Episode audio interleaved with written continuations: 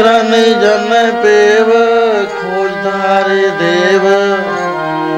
ਦੇਵੀਆਂ ਨਹੀਂ ਜਾਣੈ ਮਰਮ, ਸਭ ਉਪਰ ਲਖ ਪਾਰ ਬਰਮ ਆਪਣੇ ਰੰਗ ਆਪ ਕਰਤਾ ਕੇਲ, ਵਿਛੋੜੇ ਇੱਕ ਭਰਮੇ, ਇੱਕ ਭਗਤੀ ਲਾਏ। ਆਪਣਾ ਕੀਆ ਆਪ ਜਣਾਏ। ਵਾਹਿਗੁਰੂ, ਮੈਂ ਮਾਨਾ ਤੇਰੀ years.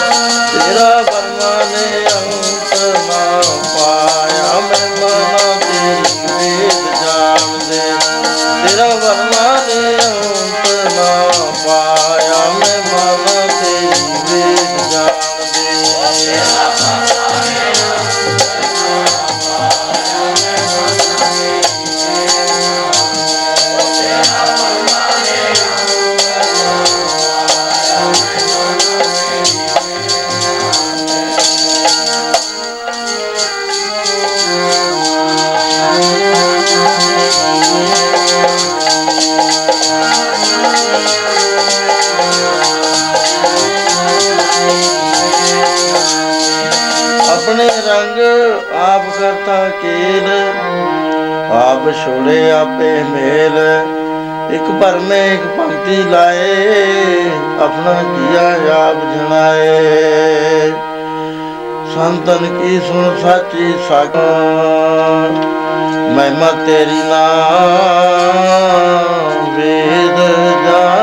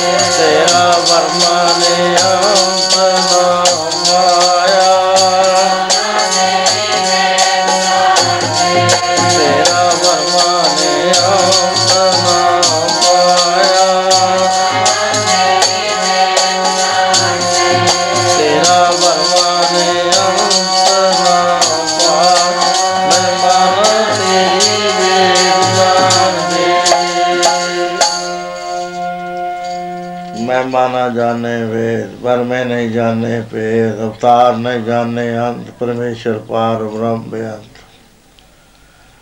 ਆਪਣੀ ਗਾਤ ਆਪ ਜਾਣਾ ਹੈ ਸੁਣ ਸੁਣਾ ਵਰ ਵਖਾਨਾ। ਹੈ। ਸ਼ੰਕਰਾ ਨਹੀਂ ਜਾਣਾ ਹੈ, ਭੇਦ ਖੋਜ ਤਹਾਰੇ ਦੇਵ ਦੇਵੀਆਂ ਨਹੀਂ ਜਾਣਾ ਹੈ, ਮਰਮ ਸਭ ਉੱਪਰ ਲਖ ਪਾਦ।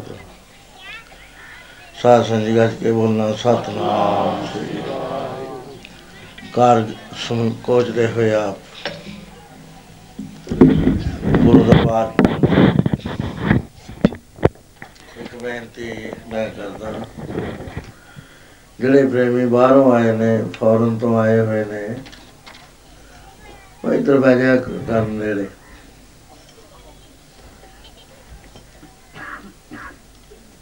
ਦਰਨਾ ਉਹ ਸੰਗਤ ਹੈ ਆਪਣੀ ਪਿਆਰ ਵਾਲੀ। ਸੋ ਅੱਜ ਆਪ ਸੰਸਾਰ ਦੇ ਇਤਿਹਾਸ ਵਿੱਚ ਇੱਕ ਮਹਾ ਪਵਿੱਤਰ ਸਮਾਂ, ਦਿਨ ਘੜੀਆਂ ਮਹੂਰਤ। ਐਸੇ ਹਨ ਕਿ ਜੋ ਸਦਾ ਵਾਸਤੇ ਆਪਣੀ ਛਾਪ ਲਾ ਗਈਆਂ ਸਾਈਆਂ ਦੇ ਮਹਾਂਪੁਰਸ਼ ਸਤਿਕਾਰਯੋਗ ਮਹਾਪੁਰਸ਼ਾਂ ਨੇ, ਬਾ- ਈਸਾ ਜੀ ਨੇ ਇੱਕ ਦਿਨ ਭਵਿੱਖ ਦਵਾਚ ਰਹੇ ਸੀ। ਸਾਨੂੰ ਇਹਨਾਂ ਗੱਲਾਂ ਦਾ ਪਤਾ ਨਹੀਂ ਲੱਗਦਾ, ਸਾਡੇ ਵਾਸਤੇ ਇਹ ਕਹਾਣੀਆਂ ਨੇ। ਲੇਕਿਨ ਵਾਹਿਗੁਰੂ ਜੀ ਨੇ ਜੋ ਮਰਮੰਡੇ ਸੋਈ ਪਿੰਡੇ, ਜੋ ਖੋਜੇ, ਸੋ ਪਾਏ, ਅੰਦਰ ਐਸਾ ਕੋਈ ਤਿਆਰ ਕਰਿਆ ਹੋਇਆ ਹੈ ਕਿ ਉਹਦੇ ਮੁਕਾਬਲੇ ਤੇ ਸਾਇੰਸ ਵੀ ਨਹੀਂ ਕਰ ਸਕਦੀ। ਸਾਇੰਸ ਨੇ ਹੁਣ ਦੇਖੋ ਕਿੰਨੀ ਤਰੱਕੀ ਕਰ ਲਈ। ਹੁਣੇ ਗੱਲ ਕਰਨੀ ਹੈ ਫੈਕਸ ਆ ਗਈ, ਚਲੀ ਗਈ। ਇੰਟਰਨੈਟ ਦੇ ਉੱਤੇ ਪ੍ਰੋਗਰਾਮ ਦੇ ਤਾਂ ਕਰੋੜਾਂ ਬੰਦਿਆਂ ਦੇ ਹੱਥ ਵਿੱਚ ਉਸੇ ਵੇਲੇ ਪਹੁੰਚ ਜਾਏਗਾ ਬੜੀ ਵੱਡੀ ਤਰੱਕੀ ਹੈ।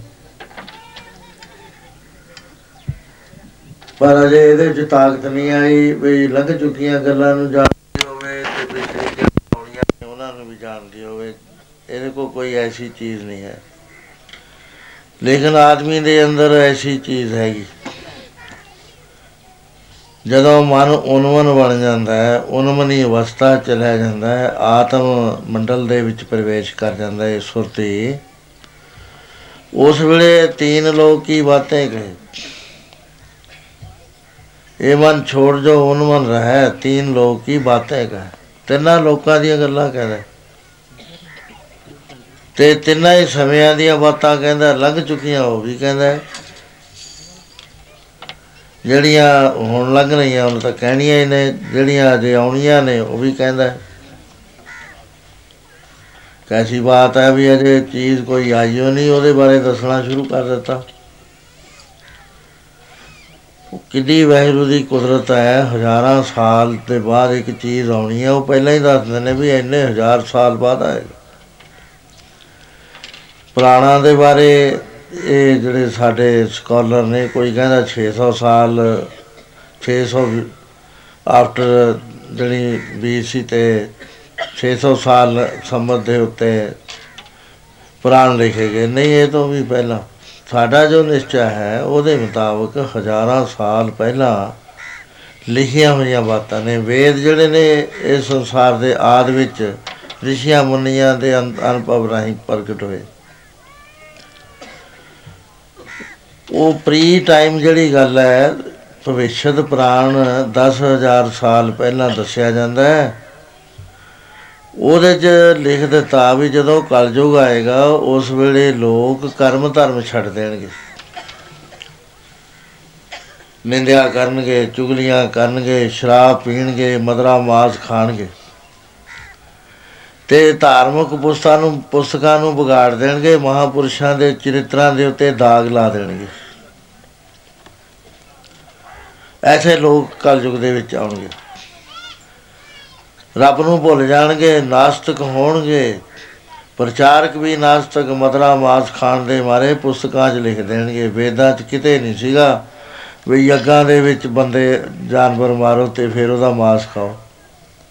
ਆਪੇ ਹੀ ਬਣਾ ਕੇ ਲਿਖ ਦਿੱਤੀਆਂ ਚੀਜ਼ਾਂ। ਹਜ਼ਾਰਾਂ ਸਾਲ ਹੋ ਗਏ ਲੰਘ ਗਿਆ ਕੋਈ ਹੁਣ ਕਹਿ ਨਹੀਂ ਸਕਦਾ। ਜੋ ਲਿਖਿਆ ਹੋਇਆ, ਉਹਦੇ ਪਿੱਛੇ ਅਸੀਂ ਲੱਗੇ ਹੋਏ ਆ ਸੋ ਇਸੇ ਤਰ੍ਹਾਂ ਜੋ ਭਵਿਸ਼ਯ ਪੁਰਾਣ ਹੈ ਉਹ ਕਹਿੰਦੇ ਜਦੋਂ ਕਰਮ ਧਰਮ ਲੋਕ ਛੱਡ ਦੇਣਗੇ, ਬਿਲਕੁਲ ਅਧੋਗਤੀ ਨੂੰ ਪ੍ਰਾਪਤ ਹੋ ਜਾਣਗੇ ਤੇ ਤੱਕੇ ਦਾ ਰਾਜ ਹੋ ਜਾਏਗਾ ਉਸ ਵੇਲੇ 10000 ਸਾਲ ਹੋ- ਹੋਣ ਤੇ ਪੱਛਮ ਦੇਸ਼ ਦੇ ਵਿੱਚ ਇੱਕ ਨਾਨਕ ਨਾਮ ਦੇ ਪ੍ਰਭੂ ਰੂਪ ਪ੍ਰਗਟ ਹੋਣਗੇ। ਉਹ ਮਰਿਆਦਾ ਬਣਨਗੇ ਕਲਯੁਗ ਦੀ। ਧਰਮ ਨੂੰ ਰਿਵਾਈਵ ਕਰਨਗੇ, ਦੁਬਾਰਾ ਜਿਉਂਦਾ ਕਰਨਗੇ। ਪੱਛਮ ਦੇਸ਼ ਪੰਜਾਬ ਦੇ ਵਿੱਚ ਮਦਰ ਦੇਸ਼ ਨੂੰ ਕਹਿੰਦੇ ਸੀ, ਇਹਦੇ ਵਿੱਚ ਉਹ ਹੋਣਗੇ। ਹੋ ਸਕਦਾ ਇਹ ਪ੍ਰਾਣ ਜਿਹੜਾ ਹੈ, ਇਹ ਕਿਤੇ ਇਧਰ ਗੰਗਾ ਦੇ ਕਿਨਾਰੇ ਬੈਠ ਕੇ ਲਿਖਿਆ ਹੋਵੇ, ਕਿਉਂਕਿ ਉਹਦੇ ਪੱਛਮ ਚ ਪੰਜਾਬ ਹੈ। ਗੁਰੂ ਦਸਵੇਂ ਪਾਤਸ਼ਾਹ ਮਹਾਰਾਜ ਈਸਾ ਜੀ ਸਮਾਧੀ ਲਾਈ ਬੈਠੇ ਨੇ। ਬੜੀ ਦੇਰ ਨਾਲ ਅੱਜ ਸਮਾਧੀ ਤੋਂ ਉੱਠੇ। ਸੇਵਕਾਂ ਨੇ ਕਿਹਾ ਕਿ ਮਹਾਰਾਜ, ਬੜੀ ਆਪ ਦੀ ਅੱਜ ਜ਼ਿਆਦਾ ਸਮਾਧੀ ਲੱਗੀ ਹੈ। ਕਿਸ ਦੇਸ਼ ਦੇ ਵਿੱਚ ਪਹੁੰਚ ਗਏ ਸੀ, ਕੋਈ ਸਾਨੂੰ ਵੀ ਪਤਾ ਲੱਗੇ। ਕਹਿਣ ਲੱਗੇ, ਮੈਂ ਭਵਿੱਖ ਬਾਚ ਰਿਹਾ ਸੀ। ਕਹਿੰਦੇ, ਕੀ ਦੇਖਿਆ? ਕਹਿੰਦੇ, ਪੂਰਬ ਦੇ ਵਿੱਚ ਅੱਜ ਤੋਂ 1700 ਸਾਲ ਪਿੱਛੋਂ ਇੱਕ ਬਹੁਤ ਹੀ ਪ੍ਰਕਾਸ਼ਮਾਨ ਪਰਮੇਸ਼ਰ ਵੱਲੋਂ ਭੇਜੀ ਹੋਈ ਆਤਮਾ ਜੋ ਹੈ, ਉਹ ਸਰੀਰ ਧਾਰੀ ਹੋ ਕੇ ਸੰਸਾਰ ਚ ਆ ਰਹੀ ਹੈ।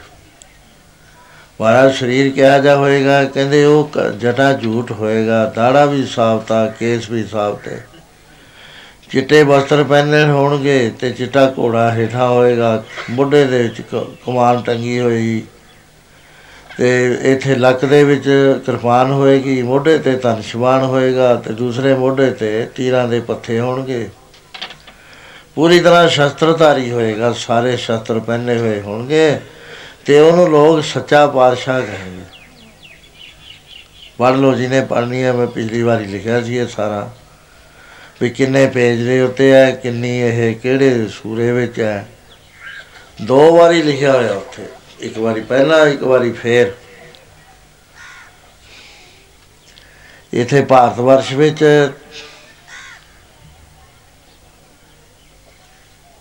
ਭੀਖਣ ਸ਼ਾਹ ਨਾਮ ਦੇ ਇੱਕ ਪੀਰ ਨੇ। ਜਿਵੇਂ ਸਾਡੇ ਵਾਸਤੇ ਹੁਕਮ ਹੈ, ਇਸੇ ਤਰ੍ਹਾਂ ਦੇ ਨਾਲ ਇਸਲਾਮ ਵਿੱਚ ਹੈ। ਉਹਦੇ 'ਚ ਨਮਾਜ਼ ਪੰਜ ਵਾਰੀ ਦੱਸੀ ਹੋਈ ਹੈ ਛੋਟੀ ਛੋਟਾ ਟਾਈਮ ਲੱਗਦਾ ਹੈ। ਬਾਕੀ ਉਹਨਾਂ ਨੇ ਦੱਸਿਆ ਹੋਇਆ ਕਿ ਤੁਸੀਂ ਅੱਲਾ ਦਾ ਨਾਮ ਜਪੋ, ਸਿਮਰਨ ਕਰੋ।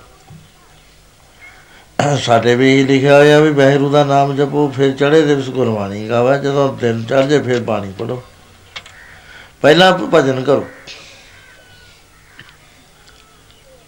ਅਸਲੀ ਚੀਜ਼ ਭਜਨ ਹੈ, ਬਾਣੀ ਝਾੜੂ ਹੈ।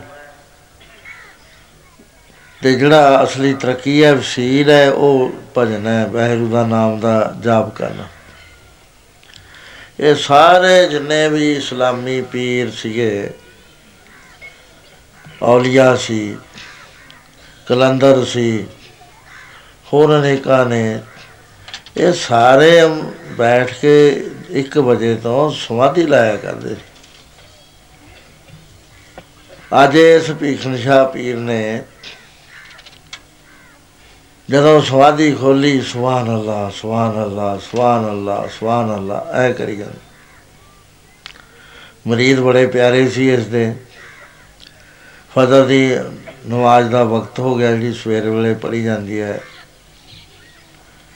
ਕਹਿਣ ਲੱਗੇ, ਅੱਜ ਮਗਰਬ ਵੱਲ ਮੂੰਹ ਨਹੀਂ ਕਰਨਾ, ਮਸ਼ਰਕ ਵੱਲ ਮੂੰਹ ਕਰਕੇ ਕਰਨਾ। ਪੂਰੇ, ਪੂਰ ਪੂਰਬ ਵੱਲ, ਪੂਰੇ ਵੱਲ ਮੂੰਹ ਕਰਨਾ ਹੈ ਸ਼ਿਵ ਦੇ ਵੱਲ ਨਹੀਂ ਕਰਨਾ। ਹੁਕਮ ਮੰਨ ਲਿਆ, ਸਾਰਿਆਂ ਨੇ ਨਮਾਜ਼, ਮਸ਼ਰਕ ਵੱਲ ਮੂੰਹ ਕਰਕੇ ਪੜੀ ਅੱਜ ਮਗਰ ਵੱਲ ਮੂੰਹ ਨਹੀਂ ਕਰਿਆ। ਸ਼ਾਰਾ ਜਿਹੜਾ ਮਰੀਜ਼ ਸੀ, ਉਹਨੇ ਪੁੱਛਿਆ, ਬਲੀ ਅੱਲਾ, ਹੈ ਪੀਰ ਜੀ, ਮਰਿਆਦਾ ਹੈ ਪਛਮ ਨੂੰ ਮੂੰਹ ਕਰਕੇ ਨਮਾਜ਼ ਪੜ੍ਹਨ ਦੀ। ਆਪਨੇ ਪੂਰਬ ਵੱਲ ਮੂੰਹ ਕਰਕੇ ਨਮਾਜ਼ ਪੜ੍ਹੀ ਅੱਜ। ਕਹਿਣ ਲੱਗੇ, ਅੱਜ ਮੈਂ ਆਸਮਾਨ ਤੋਂ ਬਹੁਤ ਵੱਡੀ ਲਾਈਟ ਗਿਰਦੀ ਦੇਖੀ ਪੂਰਬ ਵਿੱਚ। ਤੇ ਉਹ ਬੱਚੇ ਦਾ ਜਨਮ ਲੈ, ਜੋ ਸਰੀਰ ਧਾਰ ਕੇ ਜਨਮ ਲੈ ਚੁੱਕੀ ਹੈ। ਇਸ ਕਰਕੇ ਮੈਂ ਉਸ ਦਾ ਸਤਿਕਾਰ ਕਰਨ ਵਾਸਤੇ ਅੱਜ ਪੂਰਬ ਵੱਲ ਮੂੰਹ ਕਰਕੇ ਨਮਾਜ਼ ਪੜ੍ਹੀ ਹੈ। ਪਹਿਲਾਂ ਸਾਰਿਆਂ ਪੈਗੰਬਰਾਂ ਤੋਂ ਬੜਾ ਪੈਗੰਬਰ ਆਇਆ, ਬੜਾ ਕੰਮ ਕਰਨਾ ਹੈ ਉਸਨੇ। ਉਹਦਾ ਇਹ ਨਹੀਂ ਮੈਨੂੰ ਪਤਾ ਲੱਗ ਸਕਿਆ ਵੀ ਹਿੰਦੂਆਂ ਦਾ ਪੱਖ ਕਰੇਗਾ ਜਾਂ ਮੁਸਲਮਾਨਾਂ ਦਾ ਪੱਖ ਕਰੇਗਾ। ਸੋ ਇਹ ਨਿਰਣਾ ਕਰਕੇ ਆ ਤੁਹਾਡਾ ਸ਼ੰਕਾ ਦੂਰ ਕਰਨ ਵਾਸਤੇ ਮੈਨੂੰ ਜਾਣਾ ਪੈਣਾ ਉਸ ਥਾਂ ਤੇ। ਉਸੇ ਵੇਲੇ ਤਿਆਰੀ ਕੋਚ ਦਾ ਬੋਲਤਾ। ਸਨੇ ਸਨੇ ਥੋੜਾ ਥੋੜਾ ਸਫ਼ਰ ਕਰਦੇ ਕਰਾਉਂਦੇ। ਤਿੰਨ ਮਹੀਨੇ ਦੇ ਵਿੱਚ ਪਹੁੰਚ ਕੇ ਜਾ ਕੇ ਪਟਨੇ ਸਾਹਿਬ। ਉਸ ਘਰ ਦੀ ਜੋ ਉਸਨੇ ਪਛਾਣ ਕਰੀ ਸੀ, ਨਮਾਜ਼ ਪੜ੍ਹਦੇ ਨੇ, ਉਹਦੀ ਪਛਾਣ ਕਰਕੇ ਉਹਦੀ ਦਹਲੀਜ਼ ਤੇ ਜਾ ਕੇ ਡੇਰਾ ਲਾ ਲਿਆ। ਆ ਕੇ ਪੁੱਛਿਆ ਵੀ, ਦਰਵੇਸ਼ ਸਾਈ, ਤੁਸੀਂ ਆਏ ਹੋ? ਕੀ ਗੱਲ ਹੈ? ਕਹਿਣ ਲੱਗੇ, ਤੁਹਾਡੇ ਪੈਗੰਬਰ ਆਇਆ ਬਹੁਤ ਵੱਡਾ। ਅਸੀਂ ਉਹਦੇ ਦੀਦਾਰ ਕਰਨੇ ਚਾਹੁੰਦੇ ਹਾਂ। ਮਾਤਾ ਜੀ ਨੇ ਕਿਹਾ ਵੀ ਸ਼ਾਇਦ ਕੋਈ ਜਸੂਸ ਹੋਵੇ ਜੇ ਗੁਰਛੇਵੇਂ ਬਾਦਸ਼ਾਹ ਮਹਾਰਾਜ ਨੂੰ ਨੁਕਸਾਨ ਪਹੁੰਚਾਇਆ। ਕਦੇ ਸੱਪ ਛੱਡਤਾ, ਕਦੇ ਦਹੀਂ ਵਿੱਚ ਜ਼ਹਿਰ ਪਾ ਕੇ ਦੇਤੀ। ਕਦੇ ਦੁੱਧਾਂ ਨੂੰ ਜ਼ਹਿਰ ਲਾ ਕੇ ਪਿਲਾਉਣ ਦਾ ਯਤਨ ਕਰਿਆ। ਵੀ ਐਸਾ ਹੀ ਨਾ ਕੋਈ ਬਾ ਸਮਾਗਮ ਹੋਵੇ ਹੈ ਕਿਤੇ ਧੋਖੇ ਨਾਲ ਸਾਹਿਬਜ਼ਾਦੇ ਨੂੰ ਕੋਈ ਨੁਕਸਾਨ ਪਹੁੰਚਾ ਦੇ। ਬੜਾ ਸਿੱਧਕ ਦੇਖ ਕੇ ਉਹਨਾਂ ਨੇ ਉਹਨਾਂ ਨੂੰ ਸਮਤੀ ਦਿੱਤੀ ਕਿ ਤੁਸੀਂ ਦਰਸ਼ਨ ਕਰ ਸਕਦੇ ਹੋ। ਗੁਰੂ ਮਹਾਰਾਜ ਜੀ ਨੂੰ ਲਿਆਂਦਾ ਗਿਆ। ਦੋ ਕੁਜੀਆਂ ਲਿਆਂਦੀਆਂ ਉਸਨੇ। ਤੇ ਰੱਖ ਦਿੱਤੀਆਂ ਵੀ ਜਿਹੜੀ ਕੁਜੀ ਦੇ ਹੱਥ ਰੱਖੂਗਾ, ਇੱਕ ਮੁਸਲਮਾਨਾਂ ਦੀ ਹੈ ਇੱਕ ਹਿੰਦੂਆਂ ਦੀ ਹੈ ਸਮਝ ਲਾਂਗੇ ਵੀ ਹਿੰਦੂਆਂ ਦਾ ਪੱਖ ਕਰਨ ਆਇਆ ਜਾਂ ਇਹ ਮੁਸਲਮਾਨਾਂ ਦਾ ਪੱਖ ਕਰਨ ਆਇਆ। ਗੁਰੂ ਮਹਾਰਾਜ ਨੂੰ 3 ਮਹੀਨੇ ਦੇ ਨੇ ਲੈ ਆਏ, ਬੜੇ ਹੀ ਪਿਆਰੇ ਨੇ।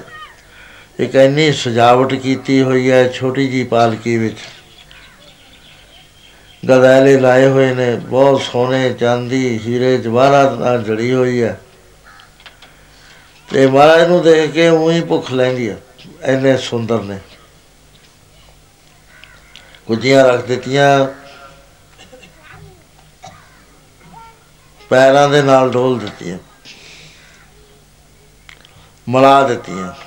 ਦੋ ਮਠਿਆਈ ਦੇ ਬਰਤਨ ਲਿਆਏ। ਮਹਾਰਾਜ ਨੇ ਦੋਹਾਂ ਤੇ ਹੀ ਹੱਥ ਰੱਖਤਾ। ਸਜਦਾ ਕੀਤਾ, ਪੀਰ ਜਿਹੜਾ ਸੀ ਪੀਰ ਸਾਹਿਬ ਵਾਪਸਾ ਮੁੜ ਪਿਆ। ਕਹਿਣ ਲੱਗੇ, ਪੀਰ ਜੀ, ਸਾਡੇ ਤਾਂ ਸਮਝ ਕੁਛ ਨਹੀਂ ਆਇਆ। ਕਹਿੰਦੇ, ਮੈਂ ਤਾਂ ਪੁੱਛਿਆ ਆ। ਪਹਿਲੀ ਵਾਰੀ ਮੈਂ ਇਹ ਪੁੱਛਿਆ ਸੀ ਕਿ ਤੁਸੀਂ ਹਿੰਦੂਆਂ ਦੇ ਹੋ ਕਿ ਮੁਸਲਮਾਨਾਂ ਦੇ ਹੋ? ਉਹਨਾਂ ਨੇ ਦੋਏ ਡੋਲ ਕੇ ਰਲਾਤੀਆਂ ਵੀ ਇੱਕ ਹੋਰ ਤੱਤ ਪੈਦਾ ਹੋਏਗਾ, ਤੀਸਰੀ ਚੀਜ਼। ਜੋ ਦੋਹਾਂ ਦਾ ਹੀ ਸਾਂਝ ਹੋਏਗਾ, ਦੋਹਾਂ ਦਾ ਸਾਂਝਾ ਹੋਏਗਾ।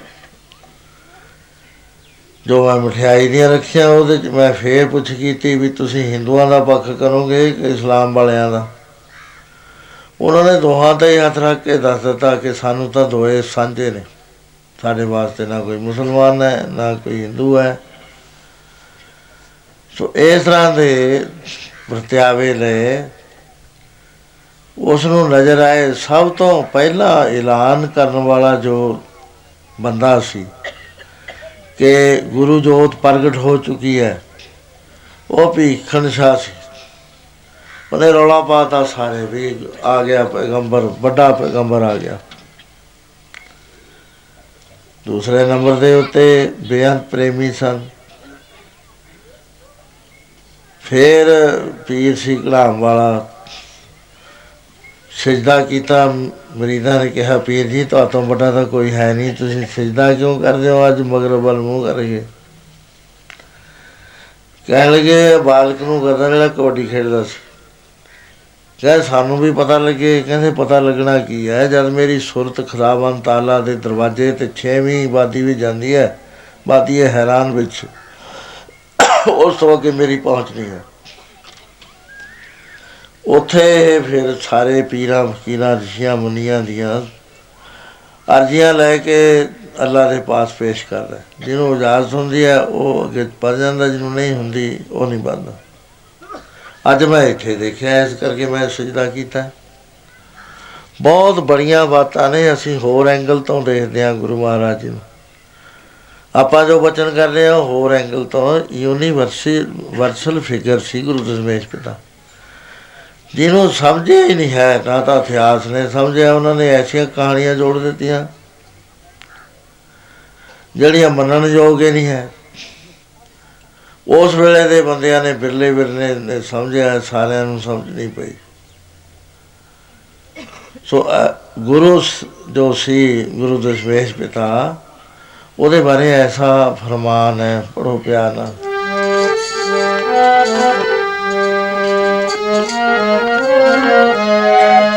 ਨਿਰਵੈਰ ਨਰਾਲਾ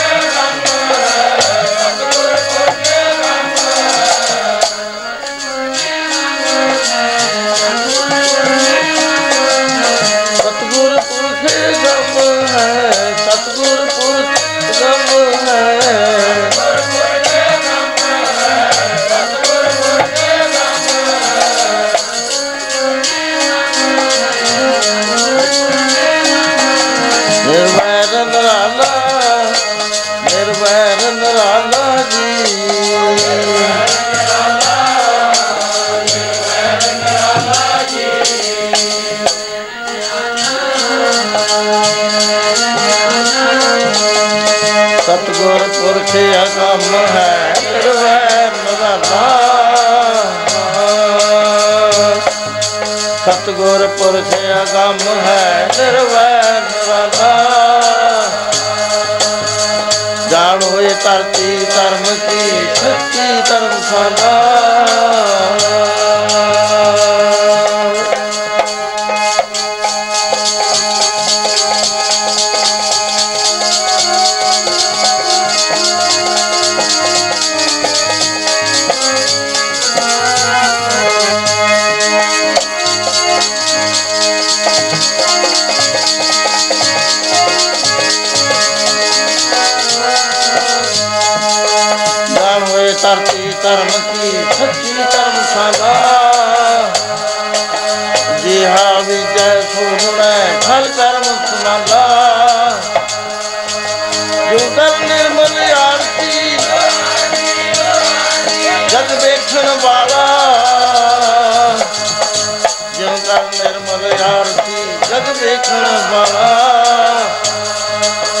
ਜਿਹਾ ਮੂੰ ਕਰ ਪਾਲੀਐ ਤੇ ਹੋਵੇ ਖਨਾ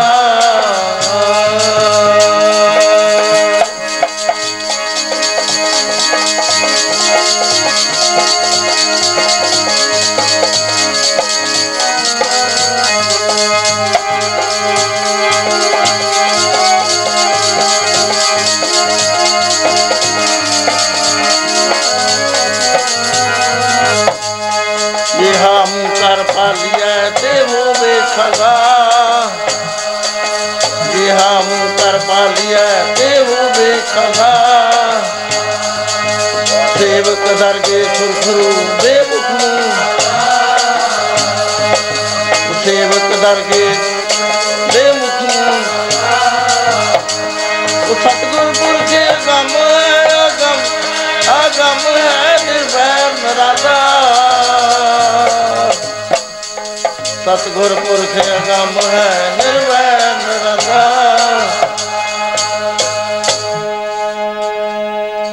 ਸਤਿਗੁਰ ਪੁਰਖ ਅਗੰਮ ਹੈ। ਜਿਸ ਦੀ ਕਿਰਿਆ ਸਾਡੀ ਸਮਝ ਨਾ ਆ ਸਕੇ, ਨਾ ਮਨ ਜਾਣ ਸਕੇ, ਨਾ ਬੁੱਧੀ ਜਾਣ ਸਕੇ, ਨਾ ਕੋਈ ਹਿਸਾਬ ਕਿਤਾਬ ਜਾਣ ਸਕੇ। ਫਿਰ ਨਿਰਵੈਰ ਹੈ, ਫਿਰ ਬਿਲਕੁਲ ਨਿਰਾਲਾ ਹੈ। ਕਿਸੇ ਨਾਲ ਲਗਾਉ ਨਹੀਂ ਹੈ, ਕਿਸੇ ਨਾਲ ਵੈਰ ਨਹੀਂ ਹੈ, ਕੋਈ ਉਹਦਾ ਦੁਸ਼ਮਣ ਨਹੀਂ ਹੈ, ਸਾਰੇ ਮਿੱਤਰ ਨੇ, ਸਾਰਿਆਂ ਦੇ ਉੱਤੇ ਰਹਿਮ ਹੈ। ਜਦ ਪੁੱਛਿਆ ਗਿਆ ਗੁਰੂ ਦਸ਼ਮੇਸ਼ ਪਿਤਾ ਨੂੰ ਕਿ ਸੱਚੇ ਪਾਤਸ਼ਾਹ, ਤੁਹਾਡਾ ਆਉਣਾ ਕਿਸ ਕਰਕੇ ਹੋਇਆ ਸੰਸਾਰ ਦੇ ਉੱਤੇ? ਕਹਿਣ ਲੱਗੇ, ਸਿੱਧਾ ਹਿਸਾਬ ਆ ਸੀ ਬਰਿਆਈ ਖਤਮ ਕਰਨੀ ਹੈ। ਕਿਉਂਕਿ ਬਰਿਆਈ ਸਮਾਜ ਨੂੰ ਅਮਰ ਵੇਲ ਜਿਵੇਂ ਲੱਗ ਜਾਂਦੀ ਹੈ, ਦਰਖਤ ਨੂੰ ਐ ਲੱਗੀ ਕੋੜ ਹੈ ਸਮਾਜ ਦਾ। ਤੇ ਉਹਦੇ ਵਿੱਚ ਇੱਕ ਇੱਕ ਤਾਂ ਉਹ ਨੇ ਜਿਹੜੇ ਗੱਲਬਾਤ ਸੁਣ ਕੇ ਪ੍ਰਚਾਰ ਦੇ ਨਾਲ ਸਹੀ ਹੋ ਸਕਦੇ ਨੇ। ਇੱਕ ਉਹ ਲਾ- ਲਾ, ਇਲਾਜ ਮਰੀਜ਼ ਨੇ ਜਿਨ੍ਹਾਂ ਨੂੰ ਕੋਈ ਦਵਾਈ ਨਹੀਂ ਲੱਗਦੀ। ਕੈਂਸਰ ਵਰਗੀ ਬਿਮਾਰੀ ਲੱਗੀ ਹੋਈ ਹੈ। ਤੇ ਉਹਨਾਂ ਦਾ ਵੀ ਖਾਤਮਾ ਕਰਨਾ ਹੈ। ਜਿਹੜੇ ਕਬੁੱਧੀ ਵਾਲੇ ਨੇ ਉਹਨਾਂ ਦਾ ਵੀ ਖਾਤਮਾ ਕਰਨਾ ਹੈ। ਉਹਨਾਂ ਨੂੰ ਮਾਰਨਾ ਨਹੀਂ, ਸਮਤ ਦੇਣੀ ਹੈ। ਸੋ ਸਾਡਾ ਆਉਣਾ ਸੰਸਾਰ ਦੇ ਉੱਤੇ ਸੰਤਾਂ ਨੂੰ ਉਬਾਰਨ ਵਾਸਤੇ, ਦੁਸ਼ਟਾਂ ਨੂੰ ਸੰਘਾਰਨ ਵਾਸਤੇ। ਬਚਨ ਨਾਲ ਵੀ ਸੰ- ਸੰਘਾਰਾਂਗੇ ਸ਼ਸਤਰ ਨਾਲ ਵੀ ਸੰਘਾਰਾਂਗੇ ਸੋ ਆਪ ਅਜੇ ਕਿਸ਼ੋਰ ਅਵਸਥਾ ਵਿੱਚ ਸਨ, ਜਿਸ ਵਕਤ ਗੁਰੂ ਨਾਨਕ ਪਾਤਸ਼ਾਹ ਮਹਾਰਾਜ ਜੀ ਨੇ ਆਪਣਾ ਬਲੀਦਾਨ ਦੇਤਾ ਭਾਰਤ ਵਰਸ਼ ਵਾਸਤੇ। ਉਸ ਵੇਲੇ ਜਿਹੜੀ ਗੁਰੂ ਨੌਵੇਂ ਪਾਤਸ਼ਾਹ 9 ਸਾਲ ਪੂਰਬ ਵੱਲ ਸੰਗਤਾਂ ਨੂੰ ਤਾਰਦੇ ਰਹੇ। ਉਸ ਤੋਂ ਪਹਿਲਾਂ ਗੁਰੂ ਅੱਠਵੇਂ ਪਾਤਸ਼ਾਹ ਸੀ, ਜਿਨ੍ਹਾਂ ਦੇ ਸਰੀਰ ਦੀ ਉਮਰ ਬਹੁਤ ਘੱਟ ਸੀ। ਉਸ ਤੋਂ ਪਹਿਲਾਂ ਗੁਰੂ ਹਰਿਰਾਏ ਸਾਹਿਬ ਸੀ, ਜਿਨ੍ਹਾਂ ਨੂੰ ਘਰ ਦੇ ਵਿੱਚ ਇੰਨੀ ਮੁਸ਼ਕਲਾਂ ਸੀ ਤੇ ਆਪਣਾ ਪੁੱਤਰ ਵੀ ਰੰਗਜੇਬ ਨਾਲ ਜਾ ਰਲਿਆ ਤੇ ਜਿਹੜੇ ਭਰਾ ਸੀ ਧੀਰਮਲ ਵਰਗੇ, ਉਹ ਬਹੁਤ ਵਿਰੋਧਤਾ ਕਰਦੇ ਸੀ। ਜਿਹੜਾ ਜਦੋਂ ਗੁਰੂ 8ਵੇਂ ਪਾਤਸ਼ਾਹ ਨੇ ਸਰੀਰ ਛੱਡਿਆ ਉਸ ਵੇਲੇ ਪੁੱਛਿਆ ਵੀ ਪਾਤਸ਼ਾਹ, ਸਾਨੂੰ ਕਿਹਦੇ ਲੜ ਲਾ ਕੇ ਚੱਲੇ ਹੋ ਤਾਂ ਆਪਨੇ ਕਿਹਾ, ਬਾਬਾ ਬਕਾਲੇ। ਉਸੇ ਵੇਲੇ ਨਕਲੀ ਗੁਰੂ ਬਾਈ, ਉਹਨਾਂ ਨੇ ਅਡੰਬਰ ਰਚ ਲਏ, ਮਸੰਦਾਂ ਨੂੰ ਗੱਠ ਲਿਆ। ਨਾਲ ਰਲਾ ਲਏ, ਝੂਠੀਆਂ ਕਹਾਣੀਆਂ ਬਣਾ ਦਿੱਤੀਆਂ।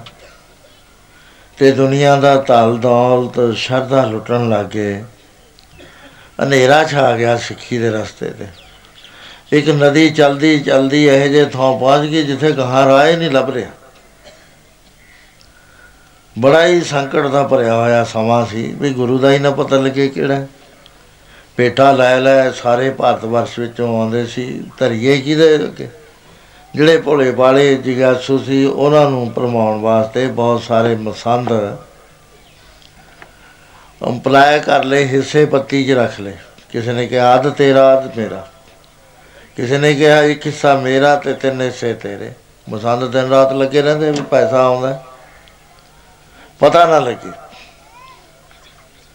ਪਰ ਮੱਖਣ ਸ਼ਾਹ ਲਵਾਣੇ ਨੇ ਖੋਜ ਕੱਢ ਲਈ। ਤੇ ਗੁਰੂ ਮਹਾਰਾਜ ਥੋੜੀ ਦੇਰ ਬਾਅਦ ਪੂਰਬ ਨੂੰ ਚਲੇ ਗਏ। 9 ਸਾਲ ਬਾਹਰ ਫਿਰਦੇ ਰਹੇ।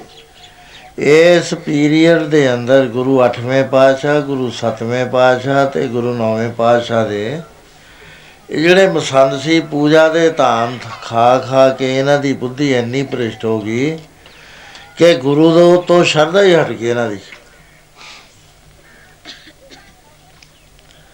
ਇੱਥੇ ਤੱਕ ਗੱਲ ਬਣ ਗਈ ਸੀ ਵੀ ਜਿਹਨੂੰ ਬਿਠਾ ਕੇ ਗੱਦੀ ਤੇ ਐਲਾਨ ਕਰਦੀ ਵੀ ਇਹ ਗੁਰੂ ਹੈ, ਉਹ ਗੁਰੂ ਬਣ ਜਾਏਗਾ, ਗੁਰੂ ਬਣਾਉਣਾ ਸਾਡੇ ਹੱਥ ਹੈ। ਇਹ ਨਹੀਂ ਸੀ ਜਾਣਦੇ ਵੀ ਸਤਿਗੁਰ ਪੁਰਖ ਗਮ ਹੈ, ਨਿਰਵੈਰ, ਨਿਰਾਲ।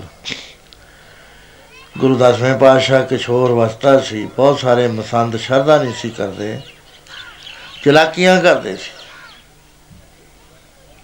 ਉਸ ਪਦ ਤੋਂ ਗੁਰਮੁਖ ਪਦ ਤੋਂ ਬਹੁਤ ਨੀਚੇ ਗਿਰ ਗਏ ਸੀ। ਦੁਨੀਆਦਾਰਾਂ ਤੋਂ ਵੀ ਥੱਲੇ ਬਹੁਤਾ ਗਿਰ ਗਏ ਸੀ। ਉਸ ਵੇਲੇ ਲੋੜ ਸੀ ਕਿ ਸਿੱਖਾਂ ਦੇ ਡਾਵਾਂ ਡੋਲ ਹੋਏ ਹੋਏ ਨਿਸ਼ਚੇ ਮੁੜ ਕੇ ਕਾਇਮ ਕਰਾਏ ਜਾਣ। ਅਜੇ ਆਪਦੀ ਉਹ ਅਵਸਥਾ ਕਿਸ਼ੋਰ ਸੀ। ਵੱਡਾ ਐਕਸ਼ਨ ਅਜੇ ਲੈ ਨਹੀਂ ਸੀ ਸਕਦੇ। ਲੇਕਿਨ ਐਸੇ ਕੌਤਕ ਕਰਨੇ ਆਰੰਭ ਦਿੱਤੇ, ਜਿਸ ਤੋਂ ਸੰਗਤਾਂ ਦਾ ਨਿਸ਼ਚਾ ਸ਼ਰਧਾ ਬਣਦੀ ਚਲੀ ਜਾਏ ਵੱਧਦੀ ਚਲੀ ਜਾਵੇ। ਇੱਕ ਚੇਤੂ ਨਾਮ ਦਾ ਸੰਤ ਸੀ। ਗੁਰੂ ਮਹਾਰਾਜ ਨੂੰ ਭੇਟਾ ਆਈ। ਉਹਨੇ ਆਪਣੇ ਕੋਲੇ ਰੱਖ ਲਏ ਮੋਤੀ ਵਗੈਰਾ। ਤੇ ਮੋਹਰਾਂ ਵੀ ਰੱਖ ਲੀਆਂ ਤੇ ਨਾਲ ਕੰਗਣ ਕਿਸੇ ਨੇ ਚਾੜੇ ਦਿੱਤੇ ਸੀ ਸੋਨੇ ਦੇ, ਉਹ ਵੀ ਰੱਖ ਲਏ। ਜਦ ਆਇਆ ਕਿ ਉਹਨੇ ਪੈਸਾ ਰੱਖਿਆ ਵੀ ਮਹਾਰਾਜ ਮੈਂ ਇੰਨਾ ਲੈ ਕੇ ਆਇਆ, ਗਿਫਟ ਲੈ ਕੇ ਆਇਆ, ਫਲਾਣਾ ਮਹਾਰਾਜ ਕਹਿੰਦੇ ਕੋਈ ਰਹਿਤਾ ਨਹੀਂ ਗਿਆ। ਆ ਸਾਡੇ ਐ ਹੱਥ ਕਰ ਦਿੱਤੇ ਉਹਨਾਂ ਨੇ ਦੋਏ, ਨਾਲੇ ਐ ਵੀ ਕਰ ਦਿੱਤਾ ਵੀ ਇਹਨੂੰ ਹੁਣ ਮਾਤਰ ਆ ਜਾਵੇ। ਪਰ ਬੁੱਧੀ ਭ੍ਰਿਸ਼ਟ ਹੋਈ ਹੋਈ ਸੀ ਪੂਜਾ ਦੇ ਨਾਲ। ਧਰਮਸ਼ਾਲੇ ਦੀਆਂ ਰੋਟੀਆਂ ਤਿੰਨ ਕਾਰਪਨ ਕਰੇਣ, ਹੱਡ ਗਾਲਣ, ਮਤ ਮਾਰਨ, ਭਜਨ ਕਰਨਾ ਦੇਣ ਇੱਥੇ ਤਾਂ ਬੇਲਾਗ, ਜਿਸ ਦੇ ਅੰਦਰ ਲੋਭ ਨਹੀਂ, ਉਹ ਬਚਦਾ। ਜਿਹੜਾ ਲੋਭੀ ਹੈ ਉਹ ਨਹੀਂ ਬਚਦਾ। ਉਹ ਮਾਰਿਆ ਜਾਂਦਾ, ਉਹਨੂੰ ਪੂਜਾ ਦਾ ਧਨ ਪੈ ਜਾਂਦਾ। ਚਾਹੇ ਕੱਪੜੇ ਦਾ ਲੋਭ ਕਰਦਾ, ਚਾਹੇ ਪੈਸੇ ਦਾ ਲੋਭ ਕਰਦਾ, ਲੋਭ ਤਾਂ ਲੋਭ ਹੀ ਹੈ। ਮਨ ਦੀ ਅਵਸਥਾ ਹੋਇਆ ਕਰਦੀ। ਸੋ ਇਸ ਤਰ੍ਹਾਂ ਦੇ ਹੋ ਕੇ ਆਪਸ ਵਿੱਚ ਸਲਾਹ ਕਰੀ ਜਾਂਦੇ ਨੇ ਵੀ ਐਸੇ ਕੰਮ ਦੱਸੋ ਗੁਰੂ ਨੂੰ, ਜਿਹਦੇ ਨਾਲ ਆਪਾਂ ਆਰਾਮ ਨਾਲ ਰੋਟੀ ਖਾਈਏ। ਗੁਰੂ ਮਹਾਰਾਜ ਨੇ ਸਾਰੀ ਸੰਗਤ ਦੇ ਸਾਹਮਣੇ ਦੋਏ ਹੱਥ ਐ ਕਰ ਦਿੱਤੇ। ਕਹਿੰਦੇ, ਮੇਰੇ ਵਾਸਤੇ ਇੱਥੇ ਨਹੀਂ ਕੁਝ ਆਇਆ। ਕਹਾ ਜੋ ਆਇਆ ਮਹਾਰਾਜ ਦੇਤਾ। ਅਜੇ ਬਚਨ ਚੱਲਦਾ ਹੀ ਸੀ। ਮਹਾਰਾਜ ਕਹਿੰਦੇ, ਯਾਦ ਕਰ ਲੈ। ਸਾਡੇ ਕੋ ਅਰਦਾਸ ਪਹੁੰਚ ਰਹੀ ਹੈ ਵੀ ਮਹਾਰਾਜ ਕੜੇ ਭੇਜੇ ਸੀ। ਕਹਿੰਦਾ, ਨਾ ਮਹਾਰਾਜ, ਜੋ ਮਿਲਿਆ ਅਸੀਂ ਦੇ ਤਾਂ ਤੁਸੀਂ ਤਾਂ ਸ਼ੱਕ ਕਰਨ ਲੱਗੇ ਸਾਡੇ ਤੇ। ਅਸੀਂ ਕਿੱਡੀ ਕਿੱਡੀ ਉਮਰ ਦੇ ਗੁਰੂ ਛੇਵੇਂ ਪਾਤਸ਼ਾਹ ਵੇਲੇ ਤੋਂ ਨਾਲ ਚੱਲੇ ਆਉਂਦੇ ਆ ਘਰ ਛੱਡਿਆ, ਬਾਹਰ ਛੱਡਿਆ ਤੁਹਾਡੀ ਸਿੱਖੀ ਫਲਾਉਨੇ ਆ ਤੁਸੀਂ ਤਾਂ ਸਾਡੇ ਉੱਤੇ ਹੀ ਸ਼ੱਕ ਕਰਨ ਲੱਗੇ ਉਹ ਐਨੇ ਜ਼ੋਰ ਦੀ ਉਹਨੇ ਬਚਨ ਕਿਹਾ, ਪੂਰੇ ਗਲੇ ਦੇ ਨਾਲ ਸਾਰੀ ਸੰਗਤ ਚ ਸੁਣ ਗਿਆ, ਸਭ ਚੁੱਪ ਹੋ ਗਏ। ਵੀ ਆ ਤਾਂ ਗੁਰੂ ਸਾਹਿਬ ਨਾਲ ਤਕਰਾਰ ਕਰਨ ਲੱਗ ਗਿਆ। ਉਸੇ ਵੇਲੇ ਮਹਾਰਾਜ ਜੀ ਦੇ ਹੱਥ ਵਿੱਚ ਛਟੀ ਸੀ। ਉਹਨਾਂ ਨੇ ਛਟੀ ਜ਼ੋਰ ਨਾਲ ਮਾਰੀ, ਉਹਦਾ ਜਿਹੜੀ ਦਸਤਾਰ ਸੀ ਉਹ ਟਹਿ ਗਈ। ਉਹ ਜਦ ਉਹਦੇ ਪੇਜ ਢਹੇ ਤਾਂ ਉਹਦੇ ਚੋਂ ਛਣ ਛਣ ਕਰਕੇ ਕੰਗਣ ਧਰਤੀ ਤੇ ਗਿਰ ਗਏ ਸੋਨੇ ਦੇ। ਅਜੇ ਸੰਭਲਦਾ ਹੀ ਸੀ, ਮਹਾਰਾਜ ਨੇ ਅਗਲਾ ਪੇਜ ਵੀ ਲਾਤਾ ਉਹਦੇ ਚੋਂ ਮੋਹਰਾਂ ਗਿਰ ਗਈਆਂ। ਕਹੇ ਕਿਉਂ ਹੋਈ ਤੂੰ ਤਾਂ ਲਿਆ ਕੇ ਸਭ ਕੁਝ ਦੇ ਦੇਣਾ, ਆਹ ਕਿਹਦੇ ਨੇ? ਸਮਝ ਗਿਆ ਵੀ ਇਹ ਤਾਂ ਪੂਰੇ ਨੇ। ਲੇਕਿਨ ਅਜੇ ਨਿਸ਼ਚਾ ਨਹੀਂ ਬਚਦਾ ਅੱਜ ਦੀਵਾਨ ਲੱਗਿਆ ਹੋਇਆ ਹੈ। ਇੱਕ ਬਹੁਤ ਹੀ ਵੱਡਾ ਰਿਛ ਮਦਾਰੀ ਲਈ ਫਿਰਦਾ ਹੈ। ਗੁਰੂ ਮਹਾਰਾਜ ਕੋ ਆ ਕੇ ਬੇਨਤੀ ਕਰੀ ਕਿ ਮਹਾਰਾਜ, ਜੇ ਹੁਕਮ ਹੋਵੇ ਤਾਂ ਮੈਂ ਰਿਛ ਦਾ ਤਮਾਸ਼ਾ ਦਿਖਾ ਦਾਂ। ਮਹਾਰਾਜ ਕਹੇ, ਜਰੂਰ ਦਿਖਾ। ਜਦ ਸੰਗਤ ਨੂੰ ਕਿਹਾ ਵੀ ਰਿਛ ਦਾ ਤਮਾਸ਼ਾ ਹੋਏਗਾ, ਉਸ ਵੇਲੇ ਜਿਹੜੇ ਸੀਗੇ ਮਸੰਦ, ਇੱਕ ਦੂਏ ਵੱਲ ਝਾਕਣ ਲੱਗੇ ਇੱਕ ਦੋ ਬੋਲ ਵੀ ਵੇ ਕਹਿੰਦੇ ਦੇਖੋ ਅਜੇ ਗੁਰੂ ਬੱਚਾ ਹੈ, ਤਮਾਸ਼ੇ ਕਰਨ ਲੱਗ ਗਿਆ satsang ਹੋ ਰਿਹਾ, ਕੀਰਤਨ ਹੋ ਰਿਹਾ ਹੈ। ਤੇ ਇਹ ਰਿਸ਼ਤਾ ਤਮਾਸ਼ਾ ਕਰਾਉਣ ਲੱਗਿਆ ਵੀ ਇਹ ਤਾਂ ਸਿੱਖੀ ਦੀ ਰੋਹ ਰਹੀ ਤਾਂ ਜਾਂਦੀ ਰਹੂ ਸਾਰੀ। ਇਹਦਾ ਮਤਲਬ ਹੈ ਕਿ ਗੁਰੂ ਨੂੰ ਇਹ ਇੱਕ ਬਾਲਕ ਸਮਝਣ ਲੱਗ ਗਿਆ ਇਹ ਨਹੀਂ ਵੀ ਗੁਰੂ ਗੁਰੂ ਜੋਤ ਹੁੰਦੀ ਹੈ। ਨਾ, ਉਹ ਨਹੀਂ ਸਮਝਿਆ, ਇੱਕ ਬਾਲਕ ਸਮਝ ਲਿਆ। ਉਹ ਜਦ ਰਿਸ਼ਤਾ ਤਮਾਸ਼ਾ ਦਿਖਾਉਂਦਾ ਹੈ, ਸਾਰੀ ਸੰਗਤ ਹੱਸਦੀ ਹੈ ਤੇ ਭਾਈ ਕੀਰਤੀਆ ਜਿਹੜਾ ਚੌਰ ਬਰਦਾਰ ਸੀ, ਉਹ ਵੀ ਹੱਸਣ ਲੱਗ ਗਿਆ। ਮਹਾਰਾਜ ਕਹਿੰਦੇ, ਕੀਰਤੀਆ, ਤੂੰ ਨਾ ਹੱਸ ਬਈ। ਕਹਿੰਦਾ, ਮਹਾਰਾਜ, ਬਾਕੀਆਂ ਨੂੰ ਨਹੀਂ ਰੋਕਦੇ। ਕਹਿੰਦੇ, ਤੇਰਾ ਪਿਓ ਹੈ, ਤਾਂ ਨਹੀਂ ਅਸੀਂ ਬਾਕੀਆਂ ਨੂੰ ਰੋਕਦੇ। ਤੇਰਾ ਬਾਪੂ ਹੈ। ਜਦ ਤੈਨੂੰ ਪਤਾ ਲੱਗੇਗਾ, ਫਿਰ ਪਛਤਾਏਗਾ, ਮੈਂ ਐਵੇਂ ਬਾਪੂ ਦੇ ਉੱਤੇ ਮਹਾਰਾਜ ਰਿਛ ਬਣ ਗਿਆ ਮੇਰਾ ਪਿਓ, ਕਹਿੰਦੇ ਹਾਂ।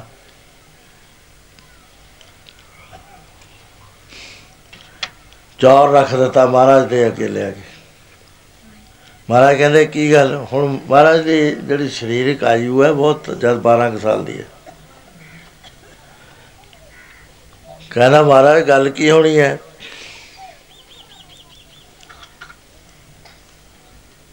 ਮੇਰੇ ਪਿਤਾ ਨੇ ਸਾਰੀ ਜ਼ਿੰਦਗੀ ਸੇਵਾ ਕਰੀ। ਉਹ ਰਿਛ ਬਣ ਗਿਆ ਤੇ ਮੈਂ ਹੁਣ ਤੁਹਾਡੀ ਸੇਵਾ ਕਰਦਾ ਤੇ ਮੈਂ ਬਾਂਦਰ ਬਣ ਜਾਗਾ। ਤਾਂ ਮੈਂ ਚੌਰ ਰੱਖਦਾ ਮਹਾਰਾਜ, ਕਹਿੰਦੇ ਪਹਿਲਾਂ ਗੱਲ ਦਾ ਤਾਂ ਪਤਾ ਕਰ ਲੈ। ਐਵੇਂ ਬਾੜ ਨੂੰ ਤਲਵਾਰਾਂ ਮਾਰਦਾ। ਉਹ ਰਿਛ ਮੁੱਲ ਲੈ ਲਿਆ ਮਹਾਰਾਜ, ਕਹਿੰਦੇ 500 ਰੁਪਏ ਦਾ ਅੱਜ ਪ੍ਰਸ਼ਾਦ ਬਣਾਓ ਜਦ 1 ਰੁਪਏ ਦਾ। 20 ਸ਼ਤਾਂਗ ਘਿਓ ਆਉਂਦਾ ਹੁੰਦਾ ਸੀ? ਪਤਾ ਨਹੀਂ ਕਿੰਨੇ ਕੜਾਹੇ ਬਣੇ ਹੋਣੇ ਨੇ। ਕਿੰਨਾ ਘਿਓ, ਕਿੰਨੇ ਕੜਾਹੇ, ਕਿੰਨੀ ਸੰਗਤ ਹੋਣੀ ਆ ਉਸ ਵੇਲੇ। 500 ਉਸ ਵੇਲੇ ਦਾ, ਜੇ ਆਪਾਂ ਸਹਿਜੇ ਜੇ ਹੀ ਲਾਈਏ ਨਾ 1942 ਦੇ ਹਿਸਾਬ ਨਾਲ ਤਾਂ 50000 ਬਣ ਜਾਂਦਾ। ਕਿਉਂਕਿ 100 ਰੁਪਏ ਦਾ ਹੋ ਗਿਆ 1 ਰੁਪਿਆ 1940 ਵਾਲਾ। ਉਸ ਤੋਂ ਪਹਿਲਾਂ, ਇਦੋਂ ਵੀ ਜ਼ਿਆਦਾ ਕੀਮਤ ਰੱਖਦਾ ਸੀ 1 ਰੁਪਏ ਦੇ 9 ਮਣ ਛੋਲੇ ਆਇਆ ਕਰਦੇ ਸੀ, ਕੱਚੇ 9 ਮਣ 4 ਕੁਣ ਮਣ ਪੱਕੇ ਤੇ 1.5 ਕੁਇੰਟਲ ਰੁਪਏ ਦੇ ਛੋਲੇ ਆਉਂਦੇ, ਹੁਣ ਤੁਸੀਂ ਲਾ ਲਓ ਛੋਲਿਆਂ ਦੇ ਰੇਟ ਨਾਲ 20 ਰੁਪਏ ਕਿੰਨੇ ਰੁਪਏ ਦਾ ਹੋਇਆ। ਸਾਡੇ ਇੱਕ ਛੋਲੇ ਵੇਚ ਕੇ ਆਇਆ, ਉਹਦਾ ਰੁਪਈਆ ਗਿਰ ਗਿਆ ਪਿੰਡ ਕੋਲ ਆ ਕੇ, ਰੋਟੀ ਪੱਕੀ ਨਾ, ਪਿੰਡ ਵਾਲਿਆਂ ਨੇ ਵੀ ਚੁੱਲ੍ਹਾ ਨਾ ਕਰਮ ਕਰਿਆ ਵੀ, ਬੜਾ ਅਫਸੋਸ ਕਰਿਆ ਵੀ ਰੁਪਈਆ ਗਿਰ ਗਿਆ ਫਲਾਣੇ ਪਹਿਲੇ ਲਾਤੇ ਉਹਨੂੰ ਕਹਿੰਦੇ, ਤੂੰ ਫਿਕਰ ਨਾ ਕਰ, ਰਾਤ ਅਸੀਂ ਕਿਸੇ ਨੂੰ ਇੱਥੋਂ ਲੰਘਣ ਨਹੀਂ ਦਿੰਦੇ। ਬਾਬਾ ਜੀ ਸਾਡੇ ਦੱਸਦੇ ਹੁੰਦੇ ਕਹਿੰਦੇ ਦੂਏ ਦਿਨ ਛਾਲਣੇ ਲਏ, ਸਾਰੀ ਰੇਤ ਛਾਣੀ, ਤਾਂ 1 ਰੁਪਈਆ ਲੱਭਿਆ। ਖਬਰ ਕਿੰਨੀ ਕੀਮਤ ਸੀ 1 ਰੁਪਈਏ ਦੀ? ਸੋ ਇਸ ਤਰ੍ਹਾਂ ਗੁਰੂ ਮਹਾਰਾਜ ਨੇ 500 ਰੁਪਏ ਦਾ ਪ੍ਰਸ਼ਾਦ ਬਣਾਇਆ। ਆਪ ਅਰਦਾਸ ਕਰੀ। ਤੇ ਉਹਦੇ ਬਾਅਦ ਆਪਨੇ ਪ੍ਰਸ਼ਾਦ ਦਾ ਗਫਾ ਲਿਆ ਤੇ ਆਪਣਾ ਸੀਤ ਪ੍ਰਸ਼ਾਦ ਰਿਸ਼ ਨੂੰ ਰਿਸ਼ ਨੂੰ ਪਾ ਦਿੱਤਾ। ਉਹ ਰਿਛ ਖਾ, ਖਾਂਦੀ ਸਾਰ ਮਰ ਗਿਆ। ਉਹਦੇ ਚੋਂ ਰੂਹ ਰੁਕੀ। ਮਹਾਰਾਜ ਕਹਿੰਦੇ, ਆਪਣੀ ਬਿਥਿਆ ਦੱਸ। ਆਵਾਜ਼ ਆਈ ਕਿ ਸੱਚੇ ਬਾਦਸ਼ਾਹ ਆਪ ਤਾਂ ਸਭ ਕੁਝ ਜਾਣੀ ਜਾਣੋ।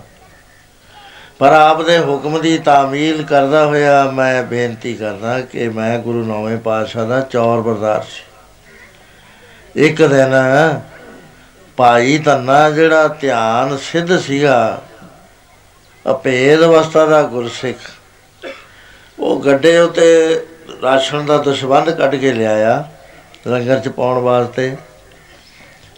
ਮੈਂ ਪ੍ਰਸ਼ਾਦ ਬਣ ਰਿਹਾ ਸੀ, ਉਹ ਸਿੱਖ ਦੇ ਮਨ ਚ ਆਇਆ ਵੀ ਸੀਤ ਪ੍ਰਸ਼ਾਦ ਗੁਰੂ ਦਾ ਮਿਲ ਜਾਵੇ, ਤਾਂ ਛਕ ਲਈਏ। ਉਹ ਆ ਕੇ ਮੇਰੇ ਸਾਹਮਣੇ ਬਹਿ ਗਿਆ ਤੇ ਧੂੜ ਨਾਲ ਲਥਪਥ ਹੋਇਆ ਪਿਆ ਸੀ ਦਾੜਾ ਵੀ ਭਰਿਆ ਹੋਇਆ, ਚਿਹਰਾ ਵੀ ਪਛਾਣ ਚਲਾਵੇ ਕਹਿੰਦਾ, ਮੈਂ ਗੁੱਸੇ ਜਾ ਕੇ ਦੂਏ ਪਾਸੇ ਦੇਣ ਲੱਗ ਗਿਆ, ਉਹ ਉਧਰ ਆ ਗਿਆ, ਮੈਂ ਫਿਰ ਦੂਏ ਪਾਸੇ ਹੋ ਗਿਆ, ਫਿਰ ਉਹ ਉਧਰ, ਉਹ ਵੀ ਆ ਗਿਆ, ਨਾਲੇ ਬੇਨਤੀ ਕਰੀ ਉਹਨੇ ਕਿ ਭਾਈ ਸਾਹਿਬ ਮੇਰਾ ਗੱਡਾ ਤੁਰਿਆ ਜਾਂਦਾ, ਜੇ ਖੱਡੇ 'ਚ ਵੀ ਗਿਰ ਗਿਆ ਨਾ, ਇਹਨੇ ਪਾਸ ਪੈ ਜਾਣਾ ਹੈ, ਬਲਦਾਂ ਦੇ ਸੱਟਾਂ ਲੱਗਣੀਆਂ ਨੇ। ਇਹਦੇ ਵਿੱਚ ਗੁਰੂ ਕੇ ਲੰਗਰ ਦਾ ਦਸਵੰਦ ਲੈ ਕੇ ਆਇਆ ਮੈਂ। ਤੂੰ ਮੈਨੂੰ ਪ੍ਰਸ਼ਾਦ ਦੇ ਦੇ, ਕਹਿੰਦਾ ਮੈਂ ਕਹਾਂ ਜਾ ਓਏ ਰਿਛ ਜਿਹਾ, ਕਹਿੰਦਾ ਕਿੱਥੇ ਟੱਪੀ ਜਾਂਦਾ। ਐਨੀ ਗੱਲ ਮੈਂ ਜੋਸ਼ ਨਾਲ ਕਹਿਤੀ। ਇਹਨਾਂ ਨੂੰ ਉਹਨੂੰ ਨਜ਼ਰ ਕੀ ਆਇਆ ਵੀ ਇੱਕ ਕਿਣਕਾ ਧਰਤੀ ਦੇ ਉੱਤੇ ਗਿਰ ਰਿਹਾ ਗਿਰਦਾ ਹੀ ਉਹਨੇ ਚੁੱਕ ਲਿਆ, ਅਰਦਾਸ ਕਰੀ, ਸੱਚੇ ਪਾਤਸ਼ਾਹ, ਤੇਰਾ ਸ਼ੀਰ ਪ੍ਰਸਾਦ ਮੈਨੂੰ ਮਿਲ ਗਿਆ। ਤੇ ਨਾਲ ਦੀ ਨਾਲ ਉਸਨੇ ਮੈਨੂੰ ਇਸ ਤਰ੍ਹਾਂ ਦਾ ਬਚਨ ਕਿਹਾ।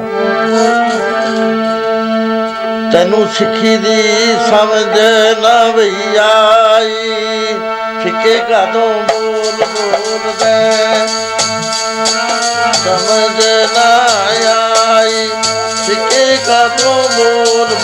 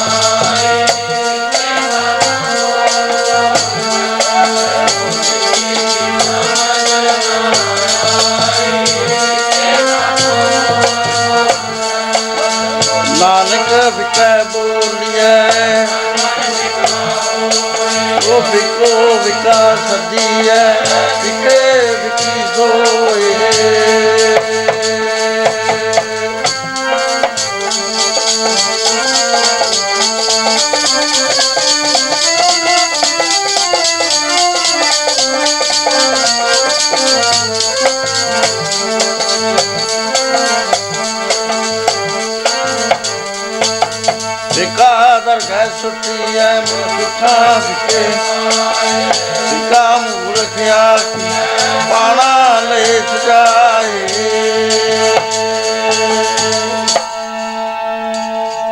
ਬੇਟਾ ਕੀਰਤੀਆ ਮੈਂ ਬੜਾ ਫਿੱਕਾ ਬੋਲਿਆ। ਉਹ ਕਹਿਣ ਲੱਗਿਆ, ਗੁਰਸਿੱਖ, ਗੁਰਸਿੱਖਾ, ਤੂੰ ਰਿਛ ਰਿਛ ਕਰੀ ਜਾਣਾ, ਤੂੰ ਹੀ ਰਿਛ ਬਣੇਗਾ। ਬਾਅਦ ਚ ਮੇਰੇ ਮਨ 'ਚ ਸ਼ੰਕਾ ਹੋ ਗਿਆ ਕਿ ਮੈਂ ਬਾਣੀ ਤਾਂ ਸੁਣਦਾ ਹੀ ਸੀ। ਬਾਣੀ ਸੁਣ ਕੇ ਮੈਨੂੰ ਰਲਵਾ ਮਿਲਵਾ ਨਿਸ਼ਚਾ ਸੀ। ਕਿਸ ਗੱਲ ਦਾ? ਪੜੋ ਪਿਆਰ ਨਾਲ। ਪ੍ਰਭ ਜੀ ਦਾ ਵਾਸਾ ਹੈ ਸੰਤਾਂ ਦੀ ਰਚਨਾ ਉੱਤੇ। ਪ੍ਰਭ ਜੀ ਦਾ ਵਾਸਾ ਹੈ ਸੰਤਾਂ ਦੀ ਰਚਨਾ ਉੱਤੇ।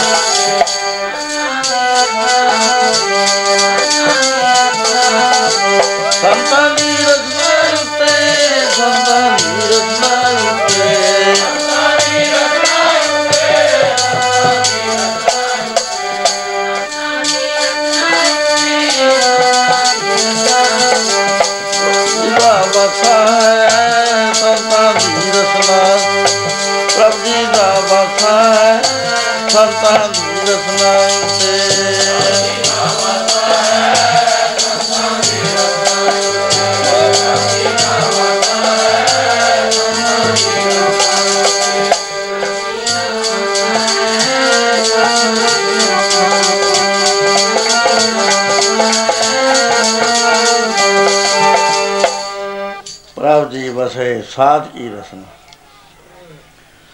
ਸਹਿ ਸਵਾਲ ਸੰਤਾਂ ਦੇ ਮੁਖ ਤੋਂ ਬਚਨ ਨਿਕਲ ਜਾਵੇ, ਉਹ ਪੂਰਾ ਹੁੰਦਾ ਹੈ, ਕਿਉਂਕਿ ਉਹ ਹਰ ਵਕਤ ਸੁਪਰ એનર્ਜੀ ਜਿਹਨੂੰ ਵਾਹਿਗੁਰੂ ਕਹਿੰਦੇ ਨੇ, ਗੁਰੂ ਕਹਿੰਦੇ ਨੇ, ਉਹਦੇ ਵਿੱਚ ਰਲਿਆ ਰਹਿੰਦਾ ਭੇਦ ਅਵਸਥਾ 'ਚ। ਉੱਥੇ ਵਾਹਿਗੁਰੂ ਦੀ ਸ਼ਕਤੀ ਕੰਮ ਕਰਦੀ ਹੈ। ਕਿਆ ਮੈਨੂੰ ਸ਼ੰਕਾ ਹੋ ਗਿਆ ਜਿਹਦੇ ਕੋਈ ਪੂਰਾ ਹੀ ਨਾ ਹੋਵੇ। ਪਤਾ ਕਰਿਆ, ਕਹਿਣ ਲੱਗੇ ਉਹ ਗੁਰਮੁਖਾ ਇਹ ਤਾਂ ਭਾਈ ਧੰਨਾ ਸੀ ਜਿਹੜਾ ਹਰ ਵਕਤ ਗੁਰੂ ਦੇ ਵਿੱਚ ਅਭੇਦ ਰਹਿੰਦਾ ਤੇ ਮੈਂ ਗੁਰੂ ਮਹਾਰਾਜ ਕੋ ਗਿਆ ਕਿ ਸੱਚੇ ਪਾਤਸ਼ਾਹ, ਤੇਰੀ ਸੇਵਾ ਕਰਦੇ ਨੂੰ ਮੈਨੂੰ ਅੱਜ ਵਿਗਨ ਦਾ ਸਾਹਮਣਾ ਕਰਨਾ ਪੈ ਗਿਆ। ਕਹਿੰਦੇ, ਕੀ ਗੱਲ ਹੈ ਪਿਆਰਿਆ? ਕਹਿੰਦਾ, ਮਹਾਰਾਜ ਪ੍ਰਸ਼ਾਦ ਵੰਡਦਾ ਸੀ, ਇੱਕ ਸਿੱਖ ਮੂਹਰੇ ਆਈ ਜਾਂਦਾ ਸੀ ਬਾਰ-ਬਾਰ।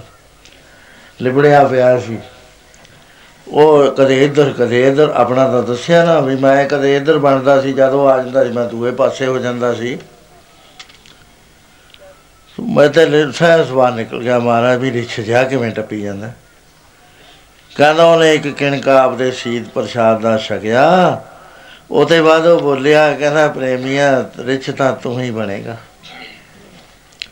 ਸੱਚੇ ਪਾਤਸ਼ਾਹ, ਮੇਰੇ ਮਨ 'ਚ ਸੰਸਾ ਜਿਹਾ ਵਿਆਪ ਗਿਆ। ਵੀ ਕਿਤੇ ਸੱਚਮੁੱਚੇ ਮੈਂ ਰਿਛ ਨਾ ਬਣ ਜਾਵਾਂ। ਗੁਰੂ ਮਹਾਰਾਜ ਅੰਤਰ ਧਿਆਨ ਹੋ ਕੇ ਕਹਿਣ ਲੱਗੇ ਭਾਈ ਗੁਰਦਾਸ ਉਹ ਤਾਂ ਗੁਰਦੇਵ, ਗੁਰਸਿੱਖ ਜਿਸ ਦਾ ਤੂੰ ਜ਼ਿਕਰ ਕਰਦਾ ਹੈ, ਉਹ ਤਾਂ ਹਰ ਵਕਤ ਗੁਰੂ ਦੇ ਨਾਲ ਭੇਦ ਰਹਿੰਦਾ ਐਸੇ ਜੋ ਸਿੱਖ ਹੋਇਆ ਕਰਦੇ ਨੇ, ਉਹ ਗੁਰੂ ਦਾ ਹੀ ਰੂਪ ਹੁੰਦੇ ਨੇ, ਦਾਸ ਆਨੰਦ ਮੇਰੋ, ਨਿਜ ਰੂਪ। ਉਹਦਾ ਮੇਰੇ ਵਿੱਚ ਭੇਦ ਹੁੰਦੇ ਨੇ, ਮੇਰੇ ਵਿੱਚ ਤੇ ਉਸ ਗੁਰਸਿੱਖ ਦੇ ਵਿੱਚ ਕੋਈ ਫ਼ਰਕ ਨਹੀਂ ਹੋਇਆ ਕਰਦਾ। ਕਸ਼ਮੀਰ ਦੀ ਸੰਗਤ, ਗੁਰੂ ਛੇਵੇਂ ਪਾਤਸ਼ਾਹ ਮਹਾਰਾਜ ਜੋ ਸ੍ਰੀਨਗਰ ਆਏ ਹੋਏ ਨੇ, ਉਹਨਾਂ ਦੇ ਦਰਸ਼ਨ ਕਰਨ ਵਾਸਤੇ ਜਾ ਰਹੀ ਹੈ। ਤੇ ਜਾਣ ਵੇਲੇ ਉਹਨਾਂ ਨੇ ਤਾਜ਼ੇ ਬਿਰਸ਼ਾਂ ਦੇ ਉੱਤੋਂ ਤਾਜ਼ੇ ਫਲ ਤੋੜੇ। ਸ਼ਾਇਦ ਜਿਹੜਾ ਸੀ, ਬਹੁਤ ਸੋਧ ਕੇ ਚੋਇਆ ਹੋਇਆ, ਉਹ ਸ਼ਾਇਦ ਲੈ ਲਿਆ। ਤੇ ਜਦੋਂ ਰਸਤੇ ਵਿੱਚ ਸ਼ਬਦ ਪੜ੍ਹਦੇ ਜਾ ਰਹੇ ਨੇ ਭਾਈ ਕੱਟੂ ਸ਼ਬਦ ਦੀ ਆਵਾਜ਼ ਸੁਣ ਕੇ ਰਸਤੇ ਤੇ ਆ ਗਿਆ। ਪਤਾ ਸੀ ਇਹਨਾਂ ਨੂੰ ਵੀ ਇਹ ਬਹੁਤ ਉੱਚ ਅਵਸਥਾ ਦਾ ਗੁਰਸਿੱਖ ਹੈ। ਉਹ ਕਹਿਣ ਲੱਗੇ ਪਿਆਰਿਓ ਕਿੱਥੇ ਜਾ ਰਹੇ ਹੋ? ਕਹਿੰਦੇ, ਗੁਰੂ ਛੇਵੇਂ ਪਾਤਸ਼ਾਹ ਮਹਾਰਾਜ ਜੀ ਦੇ ਦਰਸ਼ਨ ਕਰਨ।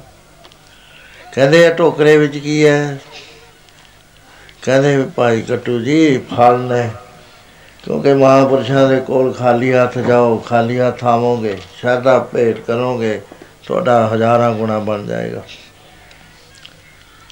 ਇਸ ਕਰਕੇ ਮਹਾਂਪੁਰਸ਼ਾਂ ਦੇ ਖਾਲੀ ਹੱਥ ਨਹੀਂ ਕੋਈ ਵੀ ਆਉਂਦਾ। ਜਿਹੜਾ ਖਾਲੀ ਆਉਂਦਾ, ਉਹ ਖਾਲੀ ਜਾਂਦਾ। ਉਹਨੂੰ ਮਿਲਦਾ ਮਿਲਾਉਂਦਾ ਕੁਝ ਨਹੀਂ ਆਉਂਦਾ ਸੋ ਇਸ ਕਰਕੇ ਭਾਈ ਕਟੂ ਅਸੀਂ ਫਲ ਲੈ ਕੇ ਜਾ ਰਹੇ ਹਾਂ। ਕਹਿੰਦਾ, ਬਰਤਨ 'ਚ ਕੀ ਹੈ? ਕਹਿੰਦੇ, ਸ਼ਹਿਦ। ਕਹਿੰਦਾ, ਮੈਨੂੰ ਖੰਘ ਹੋਈ ਹੋਈ ਹੈ। ਸ਼ਾਇਦ ਚਟਣ ਦੇ ਨਾਲ ਹਟ ਜਾਂਦੀ ਹੈ। ਕਾਫੀ ਦੇਰ ਦਾ ਮੈਂ ਔਖਾ ਹੋ ਰਿਹਾ। ਮੈਂ ਸ਼ਹਿਦ ਟੋਲਦਾ ਸੀ ਵੀ ਕਿਤੋਂ ਮਿਲ ਜਾਵੇ। ਚੰਗਾ ਹੋਇਆ, ਤੁਸੀਂ ਮੈਨੂੰ ਥੋੜਾ ਜਿਹਾ ਸ਼ਹਿਦ ਦੇ ਦਿਓ। ਮੇਰੀ ਖੰਘ ਹਟ ਜਾਏਗੀ। ਤੇ ਅੱਜ ਮੈਂ ਖੰਘ ਕਰਕੇ ਖਾਦਾ ਵੀ ਕੁਝ ਨਹੀਂ, ਤੇ ਮੈਂ ਫਲ ਖਾ ਕੇ ਆਪਣਾ ਗੁਜ਼ਾਰਾ ਕਰੂੰਗਾ। ਉਸ ਵੇਲੇ ਜਿਹੜਾ ਮੁਖੀ ਸੀ ਬੋਲਿਆ, ਕਹਿੰਦੇ, ਵਾਹ ਓਏ, ਵਾਹ ਗੁਰਸਿੱਖਾ। ਇਹਨਾਂ ਵੀ ਨਹੀਂ, ਤੈਨੂੰ ਪਤਾ ਵੀ ਗੁਰੂ ਦੀ ਭੇਟਾ ਲੈ ਜਾਂਦੇ ਰਾਹ ਵਿੱਚ ਭੰਗ ਕਰਦੀ ਹੈ। ਉਹ ਕਹਿੰਦਾ, ਤੁਹਾਡੀ ਮਰਜ਼ੀ, ਮੇਰੀ ਵੀ ਜ਼ਬਾਨ ਤੇ ਗੁਰੂ ਇਹ ਬੋਲਦਾ ਹੈ। ਚੰਗਾ, ਜਾਓ। ਗੁਰੂ ਮਹਾਰਾਜ ਦੇ ਚਰਨਾਂ 'ਚ ਲਿਆ ਕੇ ਭੇਟਾ ਕਰ ਦਿੱਤਾ। ਫਲ ਵੀ ਭੇਟ ਕਰ ਦਿੱਤੇ ਤੇ ਸ਼ਹਿਦ ਵੀ ਕਰ ਦਿੱਤਾ। ਮਹਾਰਾਜ ਕਹਿੰਦੇ, ਦੁਰਗੰਧ ਕਾਦੀ ਆਉਂਦੀ ਆ ਭਾਈ? ਕਹਿੰਦਾ, ਮਹਾਰਾਜ ਸੁਗੰਧੀ ਆ ਫਲਾਂ ਦੀ। ਤਾਜ਼ੇ ਤੋੜ ਕੇ ਲਿਆਏ ਮਹਾਰਾਜ ਕਹਿੰਦੇ ਸ਼ਹਿਦ ਦਿਖਾਓ ਤਾਂ ਕੀ ਹੈ, ਜੇ ਸ਼ਹਿਦ ਖੋਲਿਆ ਕੁਰਬਲ ਕੁਰਬਲ ਕੀੜੇ ਕਰਦੇ ਹੈਰਾਨ ਹੋ ਗਏ। ਕਹਿੰਦੇ ਆ ਫਲਾਂ ਦਾ ਬਦਬੂ ਮਾਰ ਰਹੀ ਹੈ। ਕਪੜਾ ਜਿਹਾ ਉਹ ਕਪੜਾ ਚੱਕਿਆ ਤਾਂ ਗਲੇ ਹੋਏ ਫਲ। ਉਸ ਵੇਲੇ ਸਾਰੀ ਸੰਗਤ ਗਲ 'ਚ ਬੱਲਾ ਪਾ ਕੇ ਬਹੁਤ ਹੀ ਪਿਆਰ ਨਾਲ ਬੇਨਤੀ ਕਰਦੀ ਹੈ ਕਿ ਸੱਚੇ ਪਾਤਸ਼ਾਹ, ਅਸੀਂ ਤਾਂ ਫਲ ਲਿਆਏ ਸੀ। ਆਪ ਦੇ ਵਾਸਤੇ ਤਾਜ਼ੇ ਤੋੜੇ ਨੇ। ਰੋਜ਼ ਦਾ ਸਾਡਾ ਤਜਰਬਾ ਹੈ ਕਿ ਇਹ 10-15 ਦਿਨ ਖਰਾਬ ਨਹੀਂ ਹੁੰਦੇ ਜਿਹੜੇ ਅਸੀਂ ਫਲ ਲਿਆਏ ਆ ਸ਼ਾਇਦ ਬਿਲਕੁਲ ਸ਼ੁੱਧ ਕੱਢਿਆ ਇਹ ਭਾਣਾ ਕੀ ਵਰਤ ਗਿਆ। ਮਹਾਰਾਜ ਕਹਿਣ ਲੱਗੇ, ਗੁਰਸਿੱਖੋ, ਤੁਹਾਨੂੰ ਸਮਝ ਨਹੀਂ ਅਜੇ ਪਈ ਗੁਰਸਿੱਖੀ ਦੀ। ਮੈਂ ਤਾਂ ਆਤੇ ਰਾਹ ਵਿੱਚ ਮੰਗਦਾ ਸੀ, ਤੁਸੀਂ ਦਿੱਤਾ ਨਾ। ਸਾਰੇ ਕੰਮ ਕੇ ਕਹਿਣ ਲੱਗੇ ਸੱਚੇ ਪਾਤਸ਼ਾਹ ਉਹ ਤਾਂ ਭਾਈ ਕੱਟੂ ਸੀ। ਕਹਿੰਦੇ ਉਹ ਜਿਹੜਾ ਭਾਈ ਕੱਟੂ ਹੈ 24 ਘੰਟੇ ਸਾਡੇ ਵਿੱਚ ਰਹਿੰਦਾ ਹੈ, ਮੈਂ ਉਹਦੇ ਵਿੱਚ ਰਹਿਣਾ ਉਹ ਤਾਂ ਮੇਰਾ ਹੀ ਰੂਪ ਹੈ। ਮੇਰਾ ਹੀ ਰੂਪ ਹੈ ਮੇਰੇ ਹੀ ਬਣ ਗਏ ਜਿਹੜੇ। ਮੇਰਾ ਹੀ ਰੂਪ ਹੈ ਮੇਰੇ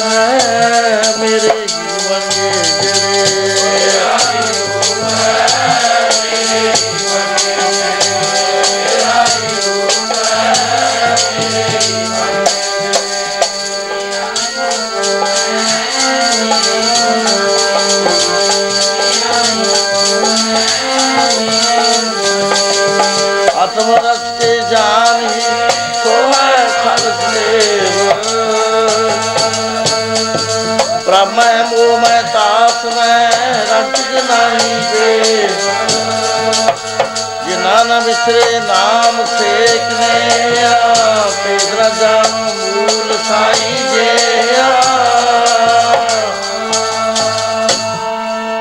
ਪਿਆਰਿਓ, ਨਾਮ ਜਪ ਕੇ ਪਿਆਰ ਦੇ ਵਿੱਚ ਜੀਵਨ ਜਿਉਂ ਕੇ ਜਿਨ੍ਹਾਂ ਨੇ ਆਪਣੀ ਹਉ ਦਾ ਨਾਸ਼ ਕਰ ਦਿੱਤਾ, ਉਹ ਤਾਂ ਮੇਰੇ ਰੂਪ ਨੇ, ਮੇਰਾ ਹੀ ਰੂਪ ਹੈ। ਦਾਸ ਆਨੰਦ ਮੇਰੋ ਨਿਜ ਰੂਪ ਤੇ ਜਦ ਮੈਂ ਹੱਥ ਕੱਢ ਕੇ ਮੰਗ ਰਿਹਾ ਸੀ, ਜਦ ਤੁਸੀਂ ਦਿੱਤਾ ਨਾ, ਹੁਣ ਤੁਸੀਂ ਪਛਤਾਵਾ ਕਰਦੇ ਹੋ। ਤੁਹਾਨੂੰ ਸਿੱਖੀ ਦੀ ਸਮਝ ਨਹੀਂ ਸੀ ਆਈ। ਉਹ ਗੁਰਸਿੱਖ ਨੂੰ ਖੰਗ ਹੋਈ ਹੋਈ ਸੀ। ਹੁੱਥੂ ਆਇਆ ਹੋਇਆ ਸੀ। ਸਿੱਖ ਮੰਗਦਾ ਨਹੀਂ ਬੇਮਤਲਬ। ਆ ਉਸਾਇ ਸਵਾ ਹੱਥ ਨਿਕਲਿਆ। ਮੈਂ ਉਸ ਵੇਲੇ ਹਾਜ਼ਰ ਸੀ। ਤੁਸੀਂ ਉਹਦੀ ਨਰਾਦਰੀ ਕਰੀ। ਜਾਓ ਜਾ ਕੇ ਉਹਨੂੰ ਖੁਸ਼ ਕਰੋ। ਫੇਰ ਆਇਓ ਸਾਡੇ ਮੁੜ ਕੇ ਚੱਕ ਕੇ ਲੈ ਗਏ ਸਾਰੇ। ਭਾਈ ਕਟੂ ਜੀ ਸ਼ਾਇਦ ਲੈ ਲਓ। ਕਹਿੰਦਾ ਹੁਣ ਤਾਂ ਮੈਨੂੰ ਲੋੜ ਹੀ ਨਹੀਂ ਰਹੀ। ਜਦ ਇਹ ਲੋੜ ਸੀ, ਜਦ ਮੈਨੂੰ ਹੱਥੋਂ ਆਇਆ ਹੋਇਆ ਸੀ। ਫਲ ਲੈ ਲਓ, ਕਹਿੰਦੇ ਹੁਣ ਤਾਂ ਮੈਂ ਛਕ ਲਿਆ ਮੈਨੂੰ ਫਲ ਦੀ ਵੀ ਲੋੜ ਨਹੀਂ। ਉਦਾਸ ਹੋ ਗਏ ਕਹਿੰਦੇ, ਸਾਡੇ ਨਾਲ ਤਾਂ ਆ ਬਾਣਾ ਵਰਤਿਆ, ਦ੍ਰਿਸ਼ਟੀ ਕਰ ਦੋ, ਦ੍ਰਿਸ਼ਟੀ ਕਰੀ, ਮੁੜ ਕੇ ਸਾਰੇ ਹੀ ਠੀਕ ਹੋ ਗਏ। ਉਹ ਮਹਾਰਾਜ ਕਹਿੰਦੇ, ਪਿਆਰਿਆ, ਜਦ ਤਾਂ ਇਹ ਨਰਾਦਰ ਕਰਿਆ ਮੇਰੇ ਗੁਰਸਿੱਖ ਦਾ ਤੈਨੂੰ ਭੁੱਲ ਗਿਆ ਚੇਤਾ ਤੇ ਗੁਰੂ ਤੇ ਸਿੱਖ ਤਾਂ ਇੱਕ ਹੋਏ ਰੂਪ ਹੋਇਆ ਕਰਦੇ ਨੇ। ਅਪੇਦ ਅਵਸਥਾ ਦਾ ਸਿੱਖ ਮੇਰਾ ਰੂਪ ਹੁੰਦਾ ਤੂੰ ਉਹਦਾ ਨਰਾਦਰ ਨਹੀਂ ਕਰਿਆ, ਮੇਰਾ ਨਰਾਦਰ ਕਰਿਆ ਸੀ। ਇਹ ਤਾਂ ਗੱਲ ਮੈਂ ਹੀ ਕਹੀ ਸੀ ਵੀ ਤੂੰ ਰਿਛ ਬਣੇਗਾ। ਮੈਂ ਉਹਦੇ ਵਿੱਚ ਹੀ ਹੋ ਕੇ ਗੱਲ ਕਰੀ ਸੀ। ਤੇ ਫਿਰ ਸਿੱਖ ਦੀ ਪਵਰ ਇੰਨੀ ਹੈ ਕਿ ਜੇ ਮੈਂ ਕਿਸੇ ਨੂੰ ਕਹਿ ਦਵਾਂ ਤਾਂ ਸਿੱਖ ਛਡਾ ਦਿੰਦਾ ਮੇਰੀ ਹੋਈ ਸਿੱਟੀ ਹੋਈ ਸਿੱਖ ਚੁੱਕ ਲੈਂਦਾ, ਸਿੱਖ ਦੀ ਸਿੱਟੀ ਹੋਈ ਮੈਂ ਨਹੀਂ ਚੁੱਕ ਸਕਦਾ। ਸਿੱਖ ਤਦਰੂਪ ਹੋਇਆ ਹੁੰਦਾ ਲੋਹਾ ਅੱਗ ਦੇ ਵਿੱਚ ਸਿੱਟ ਦੋ। ਕੋਲੇ ਨੂੰ ਤਾਂ ਚੱਕ ਲੋਗੇ ਹੱਥ ਦੇ ਵਿੱਚ ਕਦੇ ਆ ਹੱਥ 'ਚ ਕਦੇ ਆ ਹੱਥ 'ਚ ਇਹਨਾਂ ਨੂੰ ਉਹ ਠੰਡਾ ਹੋ ਜਾਊਗਾ। ਲੋਹੇ ਨੂੰ ਚੱਕ ਕੇ ਦਿਖਾਓ ਤਾਂ ਕੋਈ ਕਿਉਂਕਿ ਲੋਹਾ ਉਹਦਾ ਰੂਪ ਬਣਿਆ ਹੁੰਦਾ ਅੱਗ ਦਾ। ਇਸ ਕਰਕੇ ਜਿਹੜਾ ਤੂੰ ਇਹ ਕਹਿੰਦਾ ਵੀ ਸਿੱਖ ਦਾ ਜਿਹੜਾ ਬਚਨ ਹੈ ਉਹਨੂੰ ਟਾਲ ਦੋ, ਸਿੱਖ ਕੋ ਸ਼ਰਾਪ ਨੇਪਲ ਕਿਉਂ ਜਾਏ? ਜਿਨ ਕੇ ਚਿਤ ਗੁਰ ਚਰਨ ਟਿਕਾਏ। ਜਿਨ੍ਹਾਂ ਦੇ ਚਿੱਤ 'ਚ ਗੁਰੂ ਦੇ ਚਰਨ ਟਿਕੇ ਹੋਏ ਨੇ, ਉਹਦਾ ਭਾਈ ਬਚਨ ਨੇਫਲ ਨਹੀਂ ਜਾਇਆ ਕਰਦਾ ਪੜੋ ਮੇਰੀ ਬੰਨੀ ਹੋਈ ਭਗਤ ਛਡਾਉਂਦੇ ਨੇ, ਭਗਤਾਂ ਦੀ ਬੱਦੀ ਨਾ ਸੁਣਦੀ ਨੀ ਹੋਈ ਭਗਤ ਛਡਾਉਂਦੇ ਨੇ ਭਗਤਾਂ ਦੀ ਬੱਦੀ ਨਾ ਸੁਣਦੀ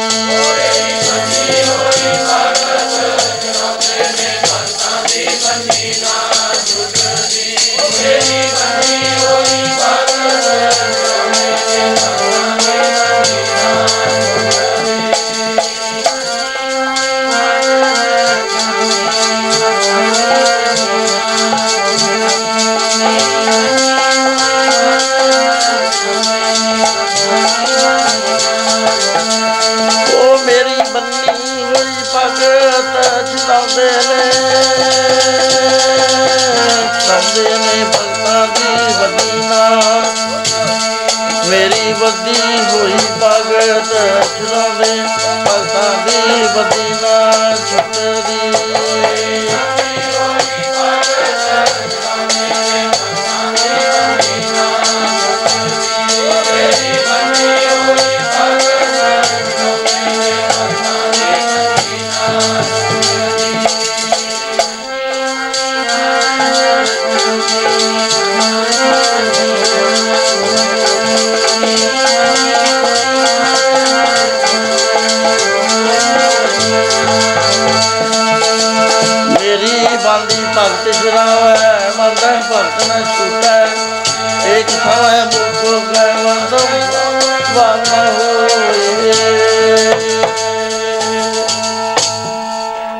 ਪਾਸ਼ਾ ਫਿਰ ਮੈਂ ਰਿਸ਼ ਜ਼ਰੂਰ ਬਣਾਂਗਾ, ਕਹਿੰਦੇ ਹਾਂ।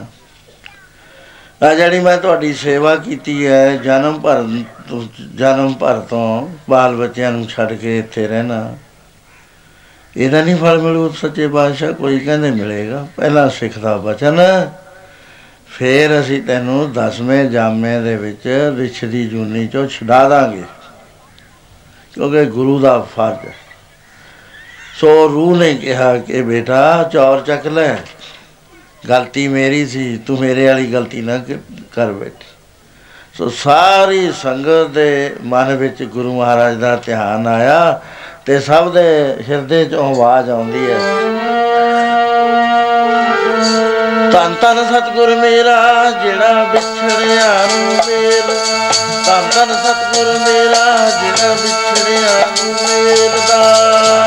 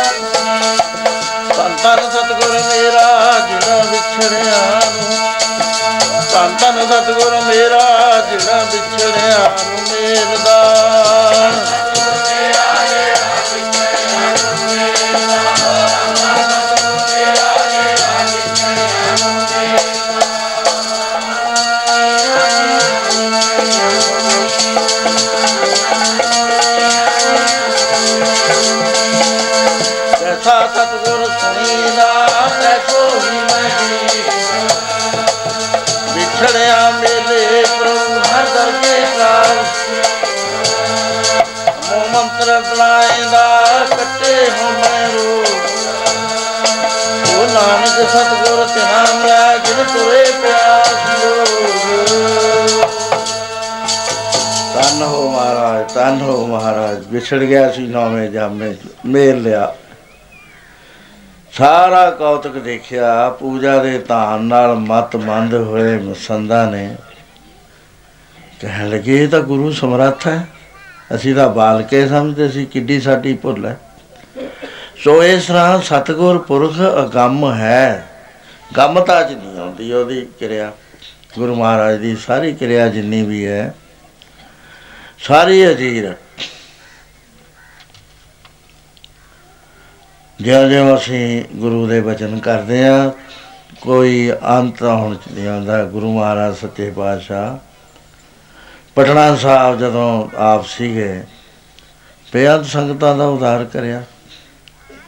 ਇੱਥੇ ਆਏ ਤਾਂ ਸੰਗਤਾਂ ਦੇ ਵਿੱਚ ਐਨੇ ਕੋ ਗਹਿਰੇ ਚਲੇ ਗਏ ਕਿ ਗੁਰੂ ਤੇ ਬਗੈਰ ਜੀ ਨਹੀਂ ਸੀ ਲੱਗਦਾ। ਬਾਰ-ਬਾਰ ਜੀ ਕਰਦਾ ਸੀ, ਛੇਤੀ ਜਾਈਏ ਗੁਰੂ ਦਸ਼ਮੇਸ਼ ਪਿਤਾ ਦੇ।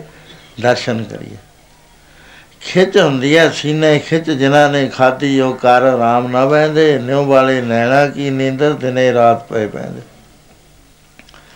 ਇੱਕੋ ਲਗਨ ਲੱਗੀ ਜਾਈ ਜਾਂਦੀ ਟੋਰ ਅਨੰਤ ਜਿਨ੍ਹਾਂ ਦੀ ਬਸਲੋਂ ਉਰੇ ਮਕਾਮ ਨਾ ਕੋਈ, ਚਾਲ ਪਏ ਨਿਤ ਰਹਿੰਦੇ ਐ ਪੜੋ ਜੋ ਮਛਲੀ ਬਿਨ ਪਾਣੀ ਹੈ ਉਹ ਪਾਣੀ ਹੈ ਪਾਣੀ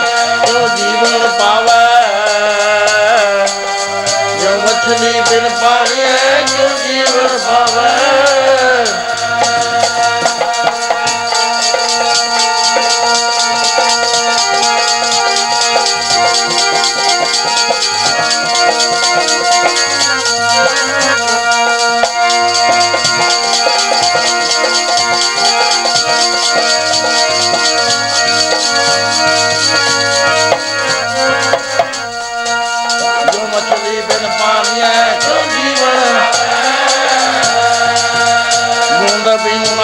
ਮਾ ਚਾਤਰ ਕਰਤੇ ਉਤਾਵੇ ਉਹ ਨਾਦ ਕਰਨ ਕੇ ਵੇਦਿਆ ਸਰਬ ਖੋਟ ਕਬਰ ਨੂੰ ਕੁਝ ਬਾਤ ਉਹ ਬਾਸਗਾ ਉਹ ਬਾਸਗਾ ਮਿਲਿਆ ਬੰਦਾਵੇ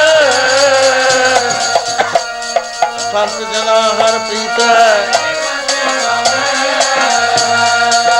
ਸੰਤ ਜਨਾ ਹਰ ਪ੍ਰੀਤ ਹੈ ਜਿਸ ਦਰਸ ਹੈ ਦਰਸ਼ਨ ਦੇ ਦੇ ਕੇ ਰਜਦੇ ਨੇ ਕਿਸ਼ੋਰ ਚਿਹਰਾ ਜਿਹਦੇ ਅੰਦਰ ਇੱਕ ਵਾਰੀ ਵਸ ਗਿਆ, ਉਹਦੀ ਸਮਾਧੀ ਲੱਗ ਗਈ।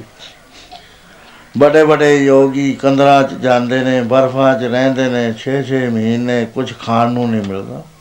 ਸਵਾਮੀ ਜੀ ਨੂੰ ਪੁੱਛਿਆ ਅਸੀਂ ਅਸੀਂ ਕਿਹਾ, ਸਵਾਮੀ ਜੀ, ਇਹ ਫਿਰ ਜਦ ਤੁਸੀਂ ਕੰਦਰਾਂ ਵਿੱਚ ਰਹਿੰਦੇ ਹੋ ਉਥੇ ਪ੍ਰਸ਼ਾਦ ਪਾਣੀ ਦਾ ਕੀ ਬੰਦੋਬਸਤ ਹੁੰਦਾ? ਕਹਿੰਦੇ ਕਈ ਕਿਸਮ ਦੀਆਂ ਹੁੰਦੀਆਂ, ਕੰਦਰਾਂ।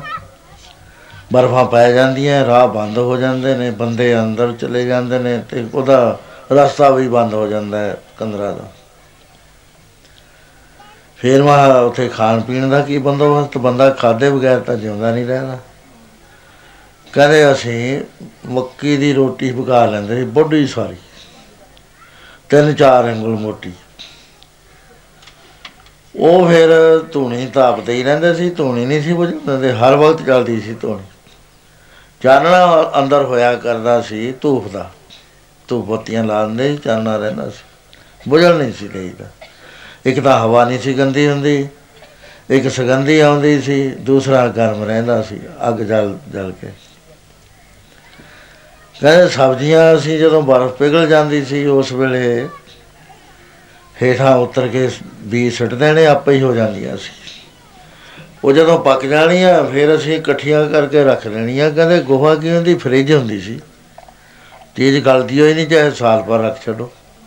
ਟੈਂਪਰੇਚਰ ਮਾਈਨਸ ਹੁੰਦਾ ਉੱਥੇ। ਉਹ ਅਸੀਂ ਖਾਂਦੇ ਸੀ। ਬੜੀ ਮਿਹਨਤ ਕਰਨੀ ਪੈਂਦੀ ਹੈ ਕਿਸੇ ਪਦਵੀ ਤੇ ਪਹੁੰਚਣ। ਪਰ ਜਿਹੜਾ ਪਿਆਰ ਹੈ, ਖਿੱਚ ਹੈ, ਗੁਰੂ ਦਾ ਪਿਆਰ। ਇਹ ਸਾਰੇ ਹੀ ਸਾਧਨਾ ਤੋਂ ਵੱਡਾ ਸਾਧਨ ਹੈ। ਕ੍ਰਿਸ਼ਨ ਮਹਾਰਾਜ ਨੇ ਜਦ ਸੁਣਿਆ ਗੋਪੀਆਂ ਦਾ ਹਾਲ, ਆਪ ਦਵਾਰਕਾ ਚਲੇ ਗਏ, ਵੀ ਉਹ ਤਾਂ ਕਾਲੀਆਂ ਪੀਲੀਆਂ ਹੋ ਗਈਆਂ, ਜਿਨ੍ਹਾਂ ਦੇ ਰੰਗ ਵੱਲ ਦੇਖਿਆ ਨਹੀਂ ਸੀ ਜਾਂਦਾ। ਝੁਰੜੀਆਂ ਪੈ ਗਈਆਂ, ਉਦਾਸ ਰਹਿੰਦੀਆਂ, ਹਾਸਾ ਜਿਹੜਾ ਨਿਕਲ ਗਿਆ। ਨਰਵਸ ਸਿਸਟਮ ਡਾਊਨ ਹੋ ਗਿਆ ਸਾਰਾ ਹੀ। ਉਹ ਤਾਂ ਹੁਣ ਹਰ ਵਕਤ ਝੋਰੇ ਨੇ ਜਾਂ ਰੋਣਾ, ਅੱਖਾਂ ਦੇ ਹੰਝੂ ਨਹੀਂ ਉਹਨਾਂ ਦੇ ਸੁੱਕਦੇ। ਉਦੋਂ ਨੂੰ ਕਿਹਾ ਵੀ ਉਦੋਂ ਤੂੰ ਜਾ ਜਾ ਕੇ ਗਿਆਨ ਦੇ ਕੇ ਆ ਉਹਨਾਂ ਨੂੰ। ਉਸ ਵੇਲੇ ਜਦੋਂ ਉਦੋਂ ਗਿਆਨ ਦੇਣ ਜਾਂਦਾ, ਕਹਿੰਦੇ ਉਦੋਂ ਇਹ ਗਿਆਨ ਨੂੰ ਤੂੰ ਆਪਣੇ ਕੋਲੇ ਰੱਖੇ ਮਨੁੱਖਾਂ ਦਾ ਗਿਆਨ ਹੁੰਦਾ ਹੈ। ਅਸੀਂ ਆ ਔਰਤਾਂ। ਅਸੀਂ ਗਿਆਨ ਨਾਲ ਨਹੀਂ ਜਿਉਂਦੀਆਂ, ਅਸੀਂ ਪਿਆਰ ਨਾਲ ਜਿਉਂਦੀਆਂ। ਸਾਨੂੰ ਪਿਆਰ ਚਾਹੀਦਾ। ਸਾਨੂੰ ਸਮਾਧੀਆਂ ਦੀ ਲੋੜ ਨਹੀਂ ਹੈ। ਸਾਨੂੰ ਗੁਫਾਵਾਂ 'ਚ ਬੈਠਣ ਦੀ ਲੋੜ ਨਹੀਂ ਹੈ। ਸਾਡੀ ਤਾਂ ਖੁਰਾਕ ਹੈ ਪਿਆਰ। ਉਹਨੂੰ ਕਹਿ ਨਹੀਂ ਜਾ ਕੇ ਵੀ ਤੇਰੇ ਪਿਆਰ ਦੇ ਵਿੱਚ ਰਾਖ ਬਣ ਗਈਆਂ। ਹੁਣ ਉਹਨਾਂ ਕੋਲ ਕੁਝ ਨਹੀਂ ਹੈ ਦੇਣ ਵਾਸਤੇ ਜਾਣ ਵਾਸਤੇ ਤੈਨੂੰ। ਤੇ ਜਿਹੜੀ ਤੇਰੀ ਬੰਸਰੀ ਹੈ, ਇਹ ਬੰਸਰੀ ਸਾਡੀ ਵੱਜ ਰਹੀ ਹੈ। ਅਸੀਂ ਆਪਣੇ ਵਿੱਚ ਛੇਕ ਪਾਏ ਨੇ। ਤਾਂ ਇਹ ਬੰਸਰੀ ਆਵਾਜ਼ ਦਿੰਦੀ ਹੈ। ਐਸੇ ਬਚਨ ਕਹੇ ਕਿ ਪੜ ਕੇ ਆਦਮੀ ਦੇ ਨੇਤਰਾਂ 'ਚੋਂ ਜਲ ਜਾਣ ਲੱਗ ਜਾਂਦਾ ਵੀ ਪਿਆਰ ਦਾ ਇੰਨਾ ਜਜ਼ਬਾ, ਹੱਥੋਂ ਜ਼ਿਆਦਾ ਪਿਆਰ ਹੈ।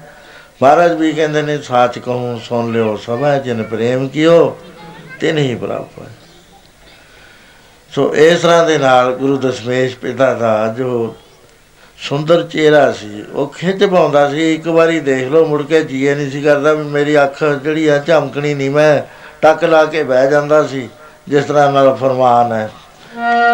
ਚੰਦ ਚਕੋਰ ਪ੍ਰੀਤ ਹੈ, ਉਹ ਪ੍ਰੀਤ ਹੈ, ਪ੍ਰੀਤ। ਲੈ ਤਾਰ ਨਿਹਾਲੇ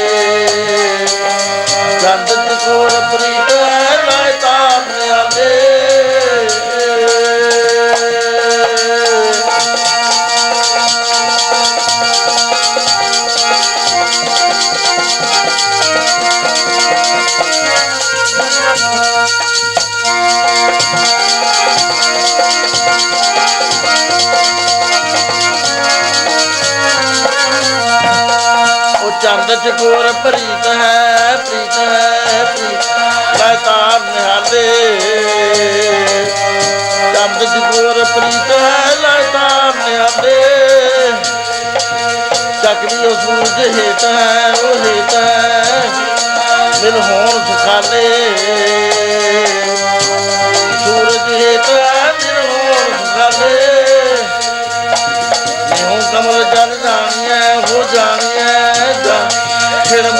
ਮੂੰਹ ਬਖਾਲੇ ਨਿਉ ਕਮਲ ਜਨ ਜਾਣੀਐ ਮੂੰਹ ਬਖਾਲੇ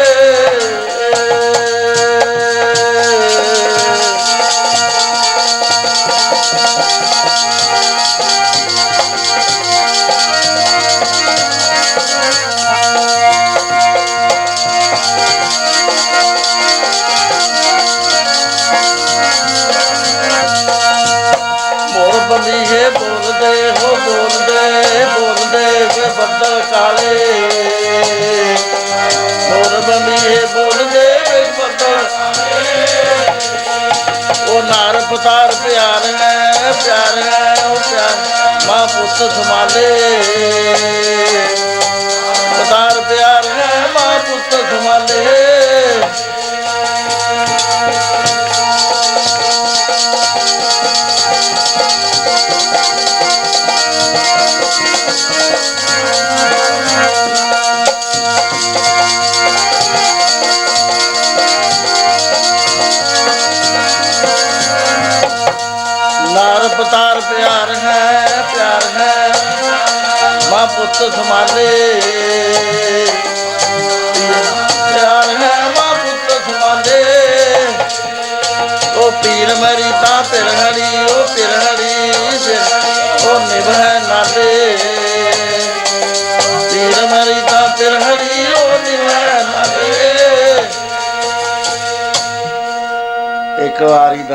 ਕਰਕੇ ਖਿੱਚ ਪੈਂਦੀ ਸੀ। ਨੇਤਰਾਂ ਦੇ ਵਿੱਚ ਇੰਨੀ ਕਸ਼ਰ ਸੀ, ਜਿਹਦੇ ਨੇਤਰ ਨੇਤਰਾਂ ਨਾਲ ਰਲ ਗਏ, ਉਹ ਤਾਂ ਦਰਸ਼ਨ ਦੇਖਤ ਹੀ ਸੁਧ ਕੀ ਨਾ ਸੁਧ ਰਹੀ, ਬੁੱਧ ਕੀ ਨਾ ਬੁੱਧ ਰਹੀ, ਮਤ ਮੇ ਨਾ ਮਤ ਹੈ। ਗਿਆਨ ਮੇ ਨਾ ਗਿਆਨ ਰਹਿਓ ਧਿਆਨ ਮੇ ਨਾ ਧਿਆਨ ਰਹਿਓ ਐਸੀ ਅਵਸਥਾ ਗੁਰੂ ਦਸ਼ਮੇਸ਼ ਪਿਤਾ ਦੇ ਸਾਕਾਰ ਦਰਸ਼ਨ ਕਰਕੇ ਗੁਰਸਿੱਖਾਂ ਦੀ ਹੋ ਜਾਂਦੀ, ਮਸਤਾਨੇ ਹੋ ਜਾਂਦੇ ਸੀ। ਬਾਬਾ ਰਾਮ ਸਿੰਘ ਜੀ ਮਹਾਰਾਜ, ਉਹਨਾਂ ਦੇ ਬੋਲ ਵਿੱਚ ਇੰਨੀ ਜ਼ਬਰਦਸਤ ਕਹਿਰ ਸੀ, ਜਦੋਂ ਕੀਰਤਨ ਕਰਦੇ ਸੀ, ਆਦਮੀ ਤੋਂ ਬੈਠ ਨਹੀਂ ਸੀ ਹੁੰਦਾ, ਇੰਨੀ એનર્ਜੀ ਪ੍ਰਵੇਸ਼ ਕਰ ਜਾਂਦੀ ਸੀ, ਬਾਡੀ 'ਚ ਆਦਮੀ ਛਾਲਾ ਮਾਰਦਾ ਟੱਪਦਾ ਸੀ। ਜਿਹੜੇ ਸੁੱਕੇ ਹੋਏ ਸੀ ਇਹ, ਉਹ ਉਹਨਾਂ ਦੀ ਨਿੰਦਿਆ ਕਰਦੇ ਸੀ ਵੀ ਇਹ ਕੀ ਕਰਨ ਲੱਗੇ ਇਹ ਇੱਕ ਅਵਸਥਾ ਹੋਇਆ ਕਰਦੀ ਹੈ।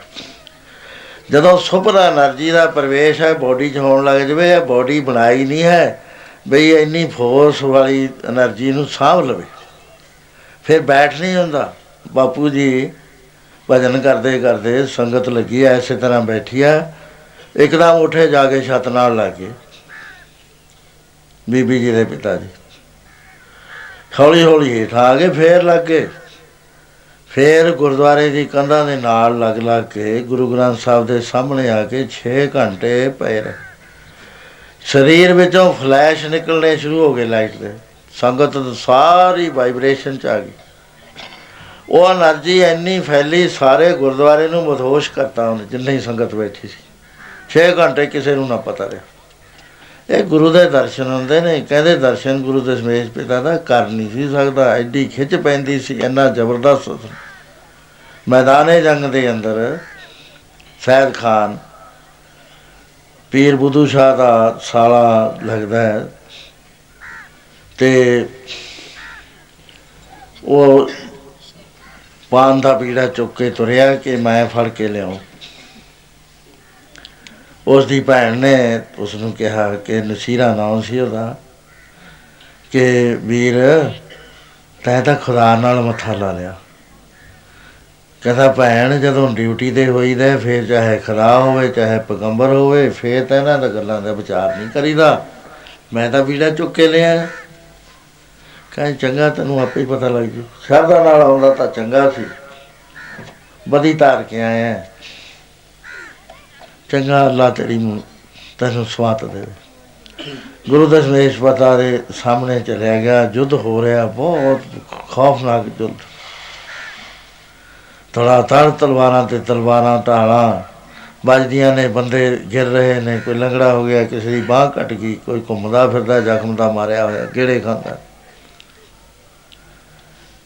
ਮਨ ਚਾਹੀ ਕਹਿ ਲੱਗਿਆ, ਜੇ ਤੇਰੇ 'ਚ ਸ਼ਕਤੀ ਹੈ ਗੁਰੂ, ਤਾਂ ਆ ਮੇਰੇ ਪਠਾਨ ਬੱਚੇ ਨਾਲ ਦੋ ਹੱਥ ਕਰ। ਆਪਾਂ ਅੱਜ ਦੇਖੀਏ, ਮੈਂ ਵੀ ਤੇਰੇ ਨਾਲ ਯੁੱਧ ਕਰਨ ਆਇਆ। ਗੁਰੂ ਮਹਾਰਾਜ ਨੇ ਜਿੱਥੇ ਖੜੇ ਸੀ ਗੈਲਪ ਘੋੜਾ ਨਖਾ ਲਿਆ। ਅਜੇ ਸੋਚਦਾ ਹੀ ਸੀ, ਸਾਹਮਣੇ ਆ ਕੇ ਕਹਿੰਦੇ, ਖਾਨ ਕਰਵਾਰ ਮੈਂ ਆ ਗਿਆ।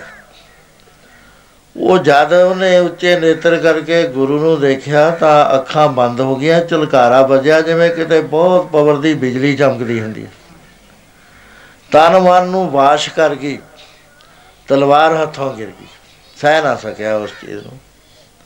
ਮਹਾਰਾਜ ਕਹਿੰਦੇ, ਸੈਦ ਖਾਨ ਬਾਹਰ ਕਰ ਕਿੱਥੋਂ ਬੁਲਾਇਆ ਤਾਂ ਤੇਰੀਆਂ ਸਾਰੀਆਂ ਫੌਜਾਂ ਲੰਘ ਕੇ ਆਇਆ।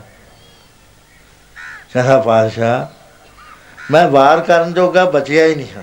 ਤੇਰੇ ਦੀਦਾਰ ਐਨੇ ਮੇਰੇ ਅੰਦਰ ਚੱਲ ਗਏ, ਮੇਰਾ ਰੋਮ ਰੋਮ ਜਿਹੜਾ ਕਿਸੇ ਆਵਾਜ਼, ਕਿਸੇ ਸਾਊਂਡ ਦੇ ਨਾਲ ਜੁੜ ਗਿਆ। ਮੈਨੂੰ ਮਸਤੀ ਛਾ ਗਈ ਮੇਰੇ ਅੰਦਰ। ਹੁਣ ਵਾਰ ਕੀ, ਕੌਣ ਕਰੇ? ਮੈਂ ਤਾਂ ਰਿਹਾ ਹੀ ਨਹੀਂ ਹਾਂ। ਕਿਰਪਾ ਕਰ ਮੈਨੂੰ ਆਪਣਾ ਮਸਤਕ ਤੇਰੇ ਚਰਨ ਦੇ ਨਾਲ ਲਾਉਣ ਦੀ ਇਜਾਜ਼ਤ ਦੇ ਦੇ।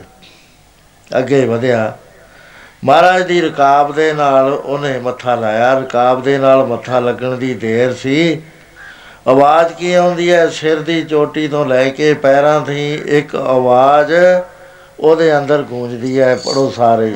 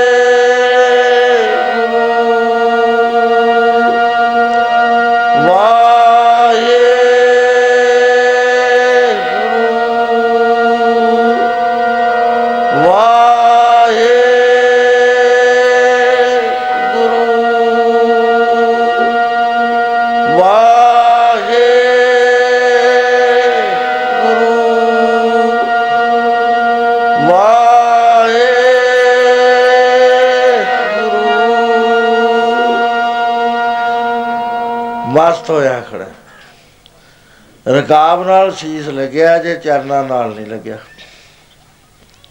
ਖੜ ਗਿਆ। ਵਾਹ ਯੋਗੀਆਂ ਵਾਲੀ ਸਮਾਧੀ ਲੱਗੀ ਮਹਾਰਾਜ ਕਹੇ ਤੂੰ ਤਾਂ ਵਾਰ ਕਰਨਾ ਸੀ। ਹੱਥ ਲਾਤਾ। ਕਹਿੰਦਾ, ਹੁਣ ਨਹੀਂ ਸਤਿਆ ਰਹੀ ਕੋਈ। ਕਾਫੀ ਦੇਰ ਤੋਂ ਬਾਅਦ ਉਸ ਰਸ ਚੋਂ ਨਿਕਲਿਆ। ਮਹਾਰਾਜ ਨੂੰ ਕਹਿਣ ਲੱਗਾ ਮਹਾਰਾਜ, ਮੈਂ ਕਿੱਥੇ ਜਾਵਾਂ? ਕਹਿੰਦੇ, ਜਿੱਧਰ ਮੂੰਹ ਹੈ, ਤੁਰਿਆ ਜਾ। ਬੈਠਾ ਕਿੱਥੇ, ਰੁਕਾਂ ਕਿੱਥੇ? ਕਹਿੰਦੇ, ਤੈਨੂੰ ਆਵਾਜ਼ ਆਊ, ਉੱਥੇ ਰੁਕ ਜਾ। ਉੱਥੋਂ ਹੀ ਮੈਦਾਨੇ ਜੰਗ ਚੋਂ ਤੁਰ ਗਿਆ ਤੇ ਜਾ ਕੇ ਕਾਂਗੜੇ ਜਾ ਕੇ ਬੈਠ ਗਿਆ। ਉੱਥੇ ਆਵਾਜ਼ ਆਈ, ਉੱਥੇ ਉਹਦੀ ਜਗ੍ਹਾ ਬਣੀ ਹੋਈ ਹੈ ਸੋ ਖਿੱਚ ਸੀ ਗੁਰੂ ਦਸ਼ਮੇਸ਼ ਪਿਤਾ ਜੀ ਦੇ ਬੋਲਾਂ ਵਿੱਚ, ਦਰਸ਼ਨਾਂ ਵਿੱਚ, ਨੇਤਰਾਂ ਵਿੱਚ ਜਿਹੜਾ ਇੱਕ ਵਾਰੀ ਦੇਖ ਲੈਂਦਾ ਸੀ, ਉਹਨਾਂ ਦਾ ਹੀ ਹੋ ਜਾਂਦਾ ਸੀ। ਸਾਰੇ ਵੈਰ ਕੱਟੇ ਜਾਂਦੇ ਸੀ। ਕਿਉਂਕਿ ਉਹਨਾਂ ਦਾ ਵੈਰ ਨਹੀਂ ਸੀ। ਉਹ ਤਾਂ ਸਾਰਿਆਂ ਦੇ ਭਲੇ ਵਾਸਤੇ ਨਾਨਕ ਨਾਮ ਚੜ੍ਹਦੀ ਕਲਾ ਤੇਰੇ ਬਾਣੇ ਸਰਬਤ ਕਾਵ। ਉਹ ਤਾਂ ਵੈਰ ਦੇਖਦੇ ਸੀ, ਜਿਉਂ ਕਰ ਨਿਰਮਲ ਆਸੀ ਜਗ ਵੇਖਣ ਵਾਲਾ ਜਿਹਾ ਮੂੰਹ ਕਰ ਭਾਲੀਏ ਤੇ ਉਹ ਵੇਖਾ ਸੋ ਇਸ ਤਰ੍ਹਾਂ ਦੇ ਨਾਲ ਆਪ ਕੌਤਕ ਕਰਦੇ। ਬਹੁਤ ਕੌਤਕ ਕਰੀ, ਪੌਂਡੇ ਸਾਹਿਬ ਚਲੇ ਗਏ, ਉੱਥੇ ਮੇਦਨੀ ਪ੍ਰਕਾਸ਼ ਅਤੇ ਫਤਿਹ ਚੰਦ ਦਾ ਸਮਝੌਤਾ ਕਰਾਇਆ। ਹਰ ਰਾਏ ਨੂੰ ਆਪਨੇ ਮਿਲ ਕੇ ਬਖਸ਼ਿਆ। ਲੇਕਿਨ ਹੋਇਆ ਕਿ ਫਤਿਹ ਚੰਦ ਦੀ ਲੜਕੀ ਦਾ ਵਿਆਹ ਆ ਗਿਆ। ਗੁਰੂ ਮਹਾਰਾਜ ਨੇ ਉਸ ਵੇਲੇ ਦਾ ਸਿੱਕਾ ਸਵਾ ਲੱਖ, ਜਿਹੜਾ ਹੁਣ ਕਿੰਨੇ ਕਰੋੜ ਤੋਂ ਵੱਧ ਹੈ, ਐਡਾ ਬੜਾ ਤੰਬੋਲ ਗਿਫਟਸ ਭੇਜੇ 500 ਸਿੰਘ ਨੂੰ ਲੈ ਕੇ ਭੇਜਿਆ। ਉਥੇ ਜਦ ਗਏ ਤਾਂ 100 ਘੋੜ, ਨਵਾਂ ਘੋੜਾ ਲੈ ਕੇ ਕੋਈ ਸਦਾਗਰ ਆ ਗਿਆ। ਕਹਿੰਦਾ ਗੁਰੂ ਕਿਆ ਨੂੰ ਵੇਚਣਾ ਹੈ? ਉਹ ਰਾਜੇ ਨੇ ਪੁੱਛਿਆ ਵੀ ਇਹ ਸਾਨੂੰ ਘੋੜੇ ਦੇ ਦੇ। ਉਹ ਕਹਿੰਦਾ, ਮੈਂ ਤਾਂ ਗੁਰੂ ਕਿਆ ਵਾਸਤੇ ਲਿਆ ਪਹਿਲਾਂ ਉਹਨਾਂ ਨੂੰ ਦੇਣੇ ਨੇ। ਕੋਈ ਬਚ ਗਿਆ, ਤੁਸੀਂ ਲੈ ਲਿਓ। ਉਹ ਮੰਦ ਭਾਵਨਾ ਉਹਨਾਂ ਦੇ ਮਨ ਚ ਆ ਗਈ ਵੀ ਲੁੱਟ ਲਓ। ਉਸੇ ਵੇਲੇ ਦੀਵਾਨ ਨੰਦ ਚੰਦ ਸਾਰਾ ਤੰਬੋਲ ਸੰਕੋਚ ਲਿਆ ਤੇ ਸਦਾਗਰ ਨੂੰ ਨਾਲ ਲੈ ਕੇ ਗੁਰੂ ਮਹਾਰਾਜ ਦੇ ਕੋਲ ਪਹੁੰਚ ਜਾਂਦੇ ਵਿਆਹ ਹੋਣ ਤੋਂ ਬਾਅਦ ਸਲਾਹ ਕਰੀ ਵੀ ਆਪਾਂ ਨੂੰ ਜੇ ਕੋਈ ਇਮੀਡੀਏਟ ਖਤਰਾ ਹੈ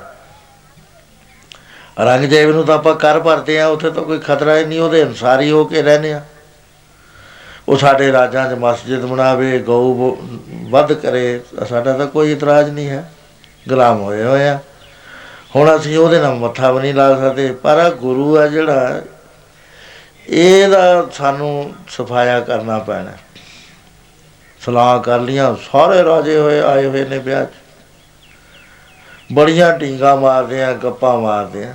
ਪਤਾ ਲੱਗਿਆ ਕਿ ਗੁਰੂ ਮਹਾਰਾਜ ਦੇ ਕੋਲ ਸਿਰਫ 4000 ਸੈਨਿਕ ਹੈ, ਜਿਹਦੇ ਵਿੱਚੋਂ 500 ਪਠਾਨ ਹੈ। 500 ਉਦਾਸੀ ਸਾਧੂ ਆ ਕੇ ਠਹਿਰਿਆ ਹੋਇਆ ਉੱਥੇ। ਉਹ ਰਗੜੇ ਰੁਗੜੇ ਲਾਉਂਦਾ, ਆਪਣਾ ਖਾਂਦਾ, ਪੀਂਦਾ। ਉਹਨਾਂ ਨੂੰ ਕੋਈ ਨਹੀਂ, ਵੈਸੇ 3000 ਫਾਈਟਰ ਹੈ ਉਹਨਾਂ ਕੋਲ। ਆਪਣੀ ਫੌਜ ਦੀ ਗਿਣਤੀ ਕਰੀ 30000 ਕਹਿੰਦੇ ਪਠਾਣਾ ਨੂੰ ਗੱਠ ਲੋ ਰਾਤੋਂ ਰਾਤ ਜਾ ਕੇ ਗੱਠ ਲਿਆ 400 ਪਠਾਨ ਆਪਣੇ ਨਾਲ ਲਾ ਲਿਆ। ਇੱਕ ਰਹਿ ਗਿਆ। ਤੇ ਉਸ ਤੋਂ ਬਾਅਦ ਦੂਏ ਦਿਨ ਮਹਾਰਾਜ ਨੂੰ ਦੱਸਿਆ ਕਿ ਮਹਾਰਾਜ ਉਹ ਤਿਆਰੀਆਂ ਕਰ ਰਹੇ ਨੇ। ਕਹਿੰਦੇ ਕੋਈ ਗੱਲ ਨਹੀਂ। ਮਹਾਰਾਜ, ਫੌਜ ਬੜੀ ਹੈ 500 ਪਠਾਨ ਵੀ ਚਲੇ ਗਏ 30500 ਦੀ ਗਿਣਤੀ ਹੋ ਗਈ, ਆਪਣੀ ਘਟ ਗਈ। ਇਹ ਜਿਹੜੇ ਉਦਾਸੀ ਸੰਤ ਨੇ, ਇਹਨਾਂ ਨੇ ਤਾਂ ਆਰਾਮ ਨਾਲ ਤੁਰ ਜਾਣਾ, ਜਦ ਗੋਲਾ ਖੜਕਿਆ। ਇਹਨਾਂ ਨੇ ਕੀ ਲੈਣਾ ਦੇਣਾ ਲੜਾਈਆਂ 'ਚ? ਸਿਰਫ 3000 ਹੈ, ਇੱਕ ਬੰਦੇ ਨੂੰ 10 ਦਾ ਮੁਕਾਬਲਾ ਕਰਨਾ ਪੈਣਾ। ਮਹਾਰਾਜ ਕਹਿੰਦੇ, ਸਿੰਘੋ ਤੁਹਾਡੇ ਨਾਲ ਵੈਗਰੂ ਹੈ, ਸੱਤ ਹੈ, ਜਿਹਦੇ ਨਾਲ ਸੱਤ ਹੈ, ਉਹਦੀ ਫਤਿਹ ਹੋਇਆ ਕਰਦੀ ਹੈ। ਪਾਪ ਦੀ ਫਤਿਹ ਨਹੀਂ ਹੋਇਆ ਕਰਦੀ, ਫਿਕਰ ਨਾ ਕਰੋ। ਦੂਸਰੇ ਦਿਨ ਬਹੁਤ ਭਾਰਾ ਯੁੱਧ ਸ਼ੁਰੂ ਹੋ ਗਿਆ ਤੇ ਜਿਸ ਵਕਤ ਪੀਰ ਬੁੱਧੂ ਸ਼ਾਹ ਨੇ ਪਤਾ ਲੱਗ ਗਿਆ ਵੀ 500 ਪਠਾਨ ਨੱਠ ਗਿਆ, ਉਸ ਵੇਲੇ ਆਪ 700 ਮਰੀਦ ਆਪਣੇ ਦੋ ਲੜਕਿਆਂ ਸਮੇਤ ਲੈ ਕੇ ਆਏ। ਮੱਚੇ ਹੋਏ ਕਮਸਾਨ ਦੇ ਵਿੱਚ ਆ ਕੇ ਉਹਨੇ ਸ਼ਮੂਲੀਅਤ ਕੀਤੀ, ਚਾਰ ਬੇਟੇ ਲਿਆਇਆ 700 ਮਰੀਜ਼ ਲਿਆ ਉਸ ਵੇਲੇ ਮਹਾਰਾਜ ਜੀ ਨੇ ਉਸ ਯੁੱਧ ਦਾ ਕੁਝ ਹਾਲ ਲਿਖਿਆ ਹੈ। ਵੀ ਜਿਹੜਾ ਮਹੰਤ ਸੀ, ਕਿਰਪਾਲ ਦਾਸ ਨਾਲ ਦੇ ਤਾਂ ਚਲੇ ਗਏ ਸੀ ਕਿ ਬਾਬਾ, ਤੂੰ ਵੀ ਜਾ। ਕਹਿੰਦਾ, ਮੈਂ ਨਹੀਂ ਜਾਂਦਾ ਮਹਾਰਾਜ, ਮੈਂ ਤੁਹਾਡਾ ਅੰਨ ਖਾਦਾ ਲੰਗਰ ਦਾ। ਕਹਿੰਦੇ, ਹੈਰਾਨੀ ਦੀ ਗੱਲ ਕੁਤਕਾ ਸੀ ਉਹਦੇ ਕੋਲ, ਜਿਹੜਾ ਜਿਹਦੇ ਨਾਲ ਭੰਗ ਰਗੜਦੇ ਸੀ। ਉਹ ਲਿਆ ਕੇ ਹਿਆਤ ਖਾਨ ਦੇ ਨਾਲ ਯੁੱਧ ਕਰ ਲਿਆ, ਉਹਦੇ ਕੋਲ ਬਰਛੇ ਉਹਦੇ ਕੋਲ ਤਲਵੀਰਾਂ, ਤਲਵਾਰਾਂ ਤੇ ਉਹਦੇ ਕੋਲ ਤੀਰ। ਕਹਿੰਦਾ ਇੰਨੇ ਜ਼ੋਰ ਦੀ ਪੱਬਾਂ ਭਾਰ ਹੋ ਕੇ ਛਾਲ ਮਾਰੀ ਉੱਪਰ ਨੂੰ, ਉਹਦੇ ਸਿਰ ਵਿੱਚ ਮਾਰਿਆ ਕੁਦਕਾ ਤੇ ਜਿਵੇਂ ਮਦਾਨੀ ਭੰਨ ਦੇਈਦੀ ਆ ਮੱਖਣ ਦੀ, ਕਹਿੰਦੇ ਐ ਵਿੱਚ ਖਿੰਡ ਗਈ ਉਹਦੀ। ਇਹ ਜਿਹਾ ਬਾਦਰੀ ਦਾ ਯੁੱਧ ਹੋਇਆ। ਕਿਰਪਾਲਨ ਕੋਪਿਉ ਕੁਤਕੋ ਸੰਵਾਰੰ, ਹਠੀ ਖਾਨ ਹਿਆਤ ਕੇ ਸਿਰ ਚਾਰੀ ਉਠੀ ਛਿਛ ਛਿਛੰ ਕੜਾ ਮੇਜ਼ ਜੋਸ਼ੀ ਮਨੋ ਆਖਨ ਮਟਕੀ ਕਾਨ ਫੋਰੀ ਜਿਵੇਂ ਕ੍ਰਿਸ਼ਨ ਮਹਾਰਾਜ ਮਟਕੀ ਬੰਨ ਲੈਂਦੇ ਸੀ ਆਇਆ ਜੁੱਧ ਹੋਇਆ ਉਸ ਵੇਲੇ ਗੁਰੂ ਮਹਾਰਾਜ ਤੀਰ ਗੜੀ ਦੇ ਕੋਲ ਜਾ ਕੇ ਜੁੱਧ ਦੇਖ ਰਹੇ ਸੀ ਕਿਥੇ 3000 ਕਿਥੇ 30000 ਐਸੇ ਢੰਗ ਨਾਲ ਲੜਾ ਰਹੇ ਸੀ ਕਿ ਘੱਟ ਤੇ ਘੱਟ ਨੁਕਸਾਨ ਹੋ ਕੇ ਵੱਧ ਤੇ ਵੱਧ ਫਾਇਦਾ ਹੋਵੇ ਤਾਂ ਇੱਕ ਹਰੀ ਚੰਦ ਨਾਮ ਦਾ ਰਾਜਾ ਗੁਰੂ ਮਹਾਰਾਜ ਨੂੰ ਕੱਲਿਆਂ ਦੇਖ ਕੇ ਆ ਗਿਆ। ਕਹਿਣ ਲੱਗਾ ਮੈਂ ਤੀਰ ਯੁੱਧ ਕਰਨਾ ਚਾਹੁੰਦਾ, ਮਹਾਰਾਜ ਕਹਿੰਦੇ, ਵਾਰ ਕਰ। ਇੱਕ ਕਹਿੰਦੇ, ਨਹੀਂ, ਤਿੰਨ। ਉਹ ਐਡਾ ਨਿਸ਼ਾਨ ਸੀ ਸੀ, ਜਿਹਦੇ ਵੱਲ ਤੀਰ ਕਰ ਦਿੰਦਾ ਸੀ, ਉਹ ਉਸੇ ਵੇਲੇ ਲੋਟਪੋਟ ਹੋ ਜਾਂਦਾ। ਉਹਨੇ ਗੁਰੂ ਮਹਾਰਾਜ ਜੀ ਦੇ ਵੱਲ ਨੂੰ ਬਾਣ ਸਿਰ ਕਰਕੇ ਮਾਰਿਆ। ਪਹਿਲਾ ਬਾਣ ਤੀਰ ਦਸਤਾਰ ਨੂੰ ਛੋ ਕੇ ਲੰਘਿਆ ਉੱਪਰਲੇ ਪੇਜ ਕੱਟ ਗਿਆ। ਦੂਸਰਾ ਮਾਰਿਆ, ਉਹ ਕੰਨ ਦੇ ਨਾਲ ਰਗੜ ਕੇ ਲੰਘਿਆ ਕੰਨ ਦੇ ਵਿੱਚ ਖੂਨ ਆ ਗਿਆ। ਤੀਸਰਾ ਉਸਨੇ ਸਿੱਧਾ ਪੇਟ ਨੂੰ ਮਾਰਿਆ। ਉਹ ਪੇਟੀ ਦੇ ਵਿੱਚ ਜਾ ਕੇ ਲੱਗਿਆ ਥੋੜੀ ਜੀ ਚੁੰਝ ਮਾਸ ਵਿੱਚ ਖੁੱਭ ਗਈ। ਉਸ ਵੇਲੇ ਮਹਾਰਾਜ ਜੀ ਫਰਮਾਨ ਕਰਦੇ ਆ ਕਿ ਜਵੇ ਬਾਣ ਲਾਗਿਓ ਤਬ ਤਵੈ ਰੋਸ ਜਾਗਿਓ। ਕਰਨ ਲੈ ਕਿਰਪਾਨ, ਹਣੇ ਬਾਣ ਤਾਣ। ਉਸ ਵੇਲੇ ਅਸੀਂ ਯੁੱਧ ਕਰਿਆ ਤੇ ਯੁੱਧ ਦੇ ਵਿੱਚ ਇੰਨਾ ਸੰਗਰਾਮ ਮਚਿਆ ਕਿ 4000 ਇਹ ਹਰੀਜਨ ਦੇ ਮਰਦੇ ਹੀ ਜਿੰਨੇ ਰਾਜੇ ਸੀ 6-7 ਰਾਜੇ ਮਾਰੇ ਗਏ ਬੜੇ ਬੜੇ ਜਰਨੈਲ ਮਾਰੇ ਗਏ। ਬਾਕੀ ਸ਼ਾਮ ਹੋ ਗਈ, ਕਹਿੰਦੇ ਹੁਣ ਇੱਕੋ ਹੀ ਗੱਲ ਆ ਵੀ ਨੱਠ ਚੱਲੀਏ, ਨਹੀਂ ਸਵੇਰ ਨੂੰ ਤਾਂ ਇਹਨਾਂ ਨੇ ਮਾਰ ਦੇਣਾ ਆਪਾਂ ਨੂੰ ਸਾਰਿਆਂ ਨੂੰ। ਉਸ ਵੇਲੇ ਮਹਾਰਾਜ ਜੀ ਕਹਿੰਦੇ ਨੇ, ਭਾਈ ਕਿਰਪਾ ਤੇਰੀ, ਭਾਈ ਜੀਤ ਮੇਰੀ, ਹੈ ਕਾਲਪੁਰਖ ਕਿਰਪਾ ਤੇਰੀ ਤੇ ਜਿੱਤ ਮੇਰੀ। ਸਵੇਰ ਵੇਲੇ ਗੁਰੂ ਮਹਾਰਾਜ ਜੀ ਨੇ ਸਾਰੇ ਯੋਧਿਆਂ ਨੂੰ ਬੁਲਾਇਆ। ਯਥਾ ਸ਼ਕਤ ਉਹਨਾਂ ਨੂੰ ਸਰੋਪੇ ਦੇਣੇ ਸ਼ੁਰੂ ਕੀਤੇ ਤੇ ਬੁੱਧੂ ਸ਼ਾਹ ਆਪਣੇ ਪੀਰਾਂ, ਕਿਉਂਕਿ ਬਹੁਤ ਸਾਰੇ ਪੀਰ ਮਰੀਦ ਉਹਦੇ ਸ਼ਹੀਦ ਹੋ ਗਏ ਸੀ। ਉਹਨਾਂ ਨੂੰ ਸੰਭਾਲ ਰਿਹਾ ਸੀ, ਮ੍ਰਿਤਕ ਨੂੰ ਤੇ ਕਬਰਾਂ ਵਗੈਰਾ ਪਟ ਰਿਹਾ ਸੀ। ਤੇ ਕੀ ਦੇਖਦਾ ਵੀ ਦੋ ਪੁੱਤਰ ਉਹਨਾਂ ਦੇ ਵਿੱਚ ਹੀ ਨੇ ਉਹਦੇ। ਉਸ ਵੇਲੇ ਜਿਹੜੇ ਪੀਰ ਜੀ ਦੇ ਬਹੁਤ ਨੇੜੇ ਸੀ।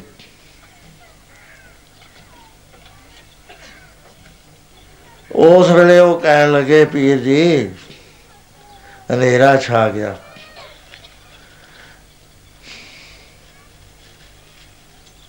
ਉਸ ਵੇਲੇ ਇਸ ਤਰ੍ਹਾਂ ਬੇਨਤੀ ਕਰਦੇ ਆ ਪੜੋ ਪਿਆ ਤੇਰੇ ਬੁਝ ਕੇ ਜਗ ਦੇ ਦੀਵੇ ਕੁੱਖ ਅਨੇਰ ਛਾ ਗਿਆ। ਤੇਰੇ ਬੁਝ ਕੇ ਜਗ ਦੇ ਦੀਵੇ ਅਨੇਰ ਛਾ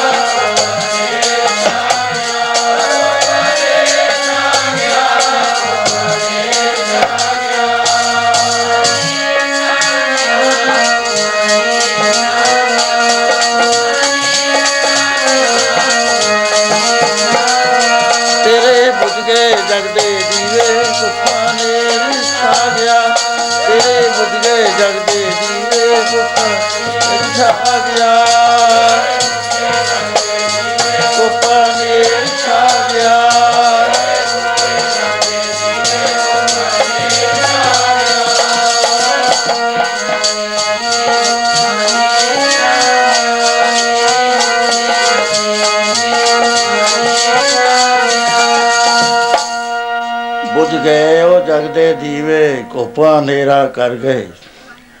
ਚਸ਼ਮ ਚਿਰਾਗ ਜਿਗਰ ਦੇ ਟੋਟੇ ਦੋ ਘੜੀਆਂ ਵਿੱਚ ਠਰ ਗਏ।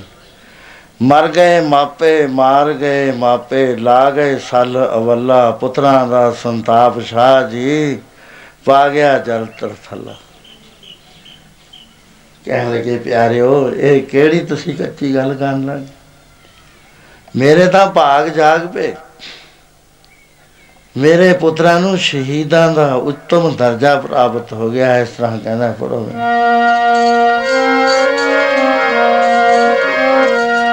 ਸੁੱਤੇ ਮੇਰੇ ਓ, ਭਾਗ ਜਾਗ ਪੇ। ਸੁੱਤੇ ਮੇਰੇ ਓ, ਭਾਗ ਜਾਗ ਪੇ।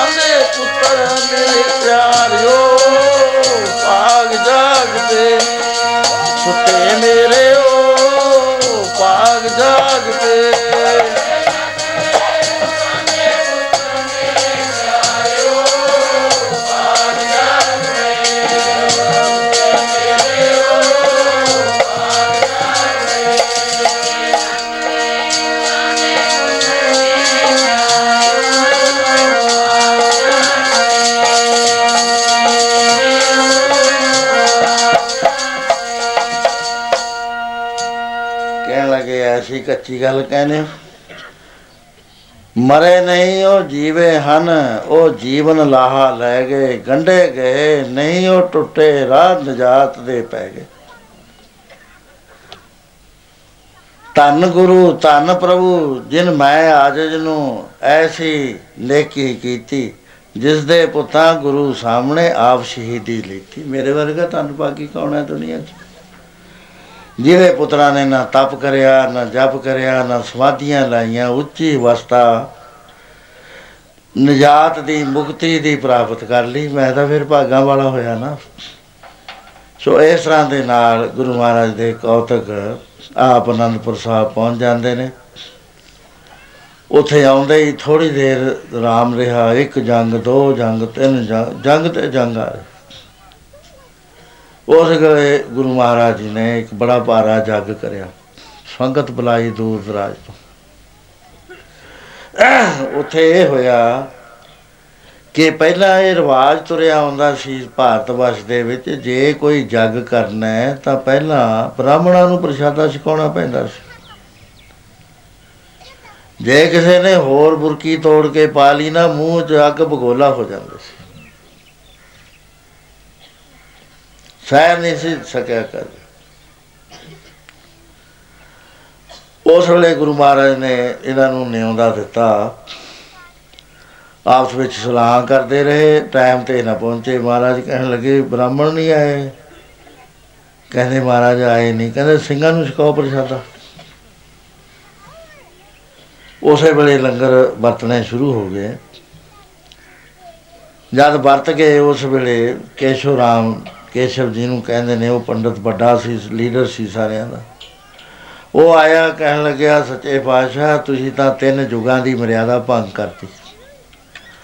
ਅਸੀਂ ਬ੍ਰਾਹਮਣ ਲੋਕ, ਸਾਡਾ ਕੰਮ ਹੈ ਜਗ ਕਰਨਾ, ਕਰਾਉਣਾ ਪੜਨਾ ਪੜਾਉਣਾ ਦਾਨ ਦੇਣਾ, ਦਾਨ ਲੈਣਾ। ਮਹਾਰਾਜ ਕਹਿੰਦੇ, ਅੱਗੇ ਵਾਸਤੇ ਮੈਂ ਸਾਰੀ ਪਦਵੀ ਆਪਣੇ ਖਾਲਸੇ ਨੂੰ ਦੇਤੀ। ਇਹ ਜਿੱਥੇ ਕਿਰਤੀ ਹੋਊਗਾ, ਨਾਲ ਬ੍ਰਾਹਮਣ ਵੀ ਹੋਏਗਾ। ਜਿੱਥੇ ਗ੍ਰਸਤੀ ਹੋਏਗਾ, ਉਥੇ ਨਾਲ ਕਸ਼ਤਰੀ ਵੀ ਹੋਏਗਾ। ਜਿੱਥੇ ਰਾਜਾ ਹੋਏਗਾ, ਨਾਲ ਜੋੜੇ ਝਾੜਨ ਵਾਲਾ ਸ਼ੂਦਰ ਵੀ ਹੋਏਗਾ। ਸੇਵਾ ਕਰਨ ਵਾਲਾ ਵੀ ਹੋਏਗਾ। ਇਸ ਕਰਕੇ ਤੁਸੀਂ ਥੋਤੋਂ ਇਹ ਖੋ ਲਈ ਗਈ, ਕਿਉਂਕਿ ਤੁਸੀਂ ਹੁਣ ਫਿੱਟ ਨਹੀਂ ਰਹੇ। ਕਹਿੰਦੇ ਤੁਸੀਂ ਤਿੰਨ ਯੁੱਗਾਂ ਦੀ ਮਰਿਆਦਾ ਤੋੜਤੀ। ਇਹਨਾਂ ਸਿੱਖਾਂ ਦੇ ਵਿੱਚ ਕੌਣ ਹੈ? ਕੋਈ ਜੱਟ ਨੇ, ਕੋਈ ਨਾਈ ਨੇ, ਕੋਈ ਛੀਂਬੇ ਨੇ, ਕੋਈ ਚਿਓਰ ਨੇ, ਕੋਈ ਕੁਸ ਨੇ, ਕੋਈ ਕੁਝ ਜ਼ਮੀਨ ਕੱਟੇ ਹੋਏ ਹੋਏ ਨੇ। ਮਹਾਰਾਜ ਉਸ ਵੇਲੇ ਪੰਡਤ ਵੱਲ ਦੇਖ ਕੇ ਫਰਮਾਨ ਕਰਨ ਲੱਗੇ ਬੜੋ ਪਿਆਰ ਨਾਲ।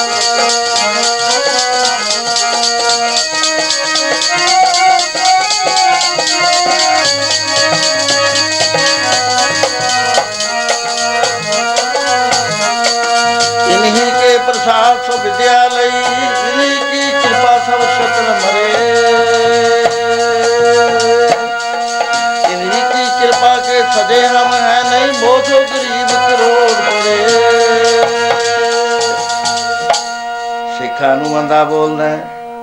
ਜਿਹੜੇ ਪੂਰਨ ਯੋਗੀ ਨੇ ਅੰਮ੍ਰਿਤ ਵੇਲੇ ਉੱਠ ਕੇ ਨਾਮ ਜਪਦੇ ਨੇ, ਦਿਨ ਚੜ੍ਹਦਾ ਹੈ ਤਾਂ ਬਾਣੀ ਪੜ੍ਹਦੇ ਨੇ। ਸਾਰਾ ਦਿਨ ਪਰਮੇਸ਼ਰ ਦਾ ਨਾਮ ਰਸਨਾ ਤੋਂ ਉਠਤ, ਬੈਠਤ, ਸੋਵਤ, ਨਾਮ ਕਹੋ ਜਾਨ, ਨਾਨਕ ਜਨ ਕੇ ਸਦਕਾ। ਫੇਰ ਇਹਨਾਂ ਦੀ ਮਹਿਮਾ ਤੈਨੂੰ ਨਹੀਂ ਪਤਾ। ਜੁਦ ਜਿਤੇ ਇਨਹੀ ਕੇ ਪ੍ਰਸਾਦ, ਇਨਹੀ ਕੇ ਪ੍ਰਸਾਦ, ਸੋ ਦਾਨ ਕਰੇ।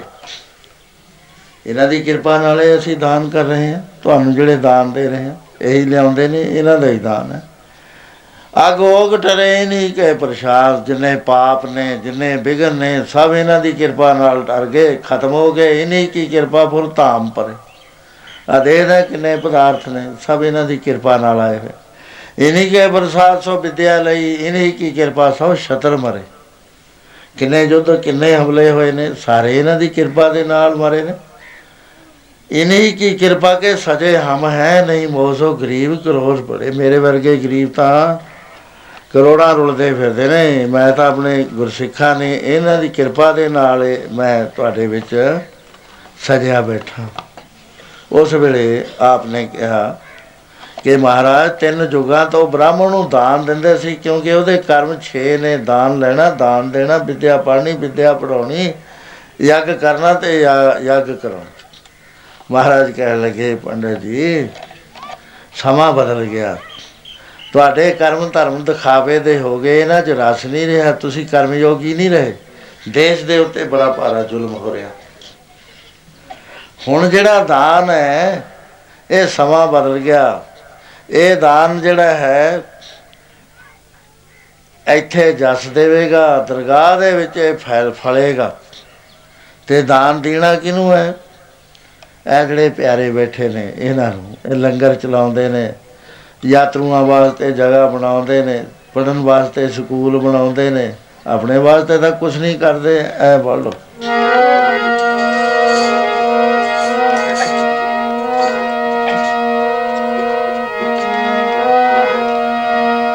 ਇੱਥੇ ਫਲ ਤੇ ਦਰਗਾਹ ਦੇ ਵਿੱਚ ਫਲਦਾ ਦਾਨ ਦਿੱਤਾ ਮੇਰੇ ਸਿੱਖਾਂ ਨੂੰ। ਜਸ ਤੇ ਦਰਗਾਹ 'ਚ ਜਾ ਕੇ ਫਲਦਾ। ਦਾਨ ਦਿੱਤਾ ਇਹਨਾਂ ਸਿੱਖਾਂ ਨੂੰ।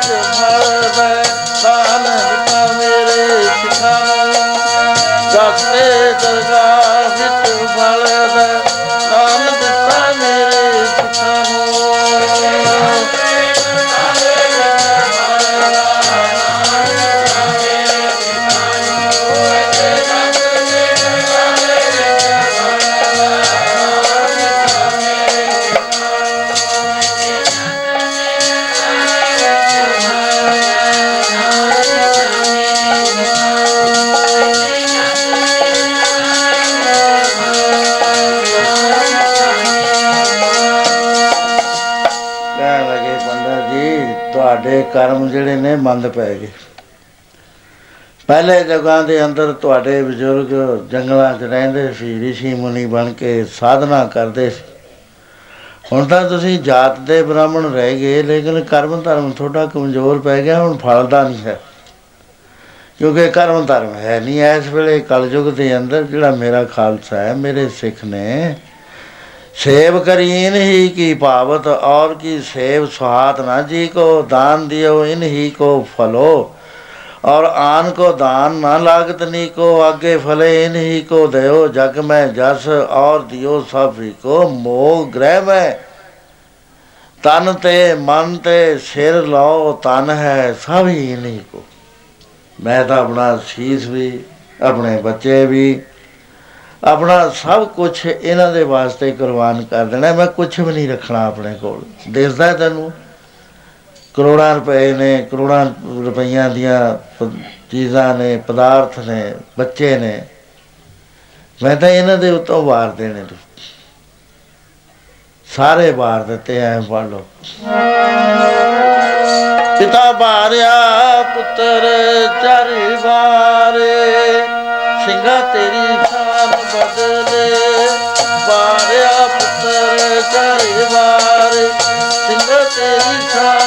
ਸ਼ਾਨ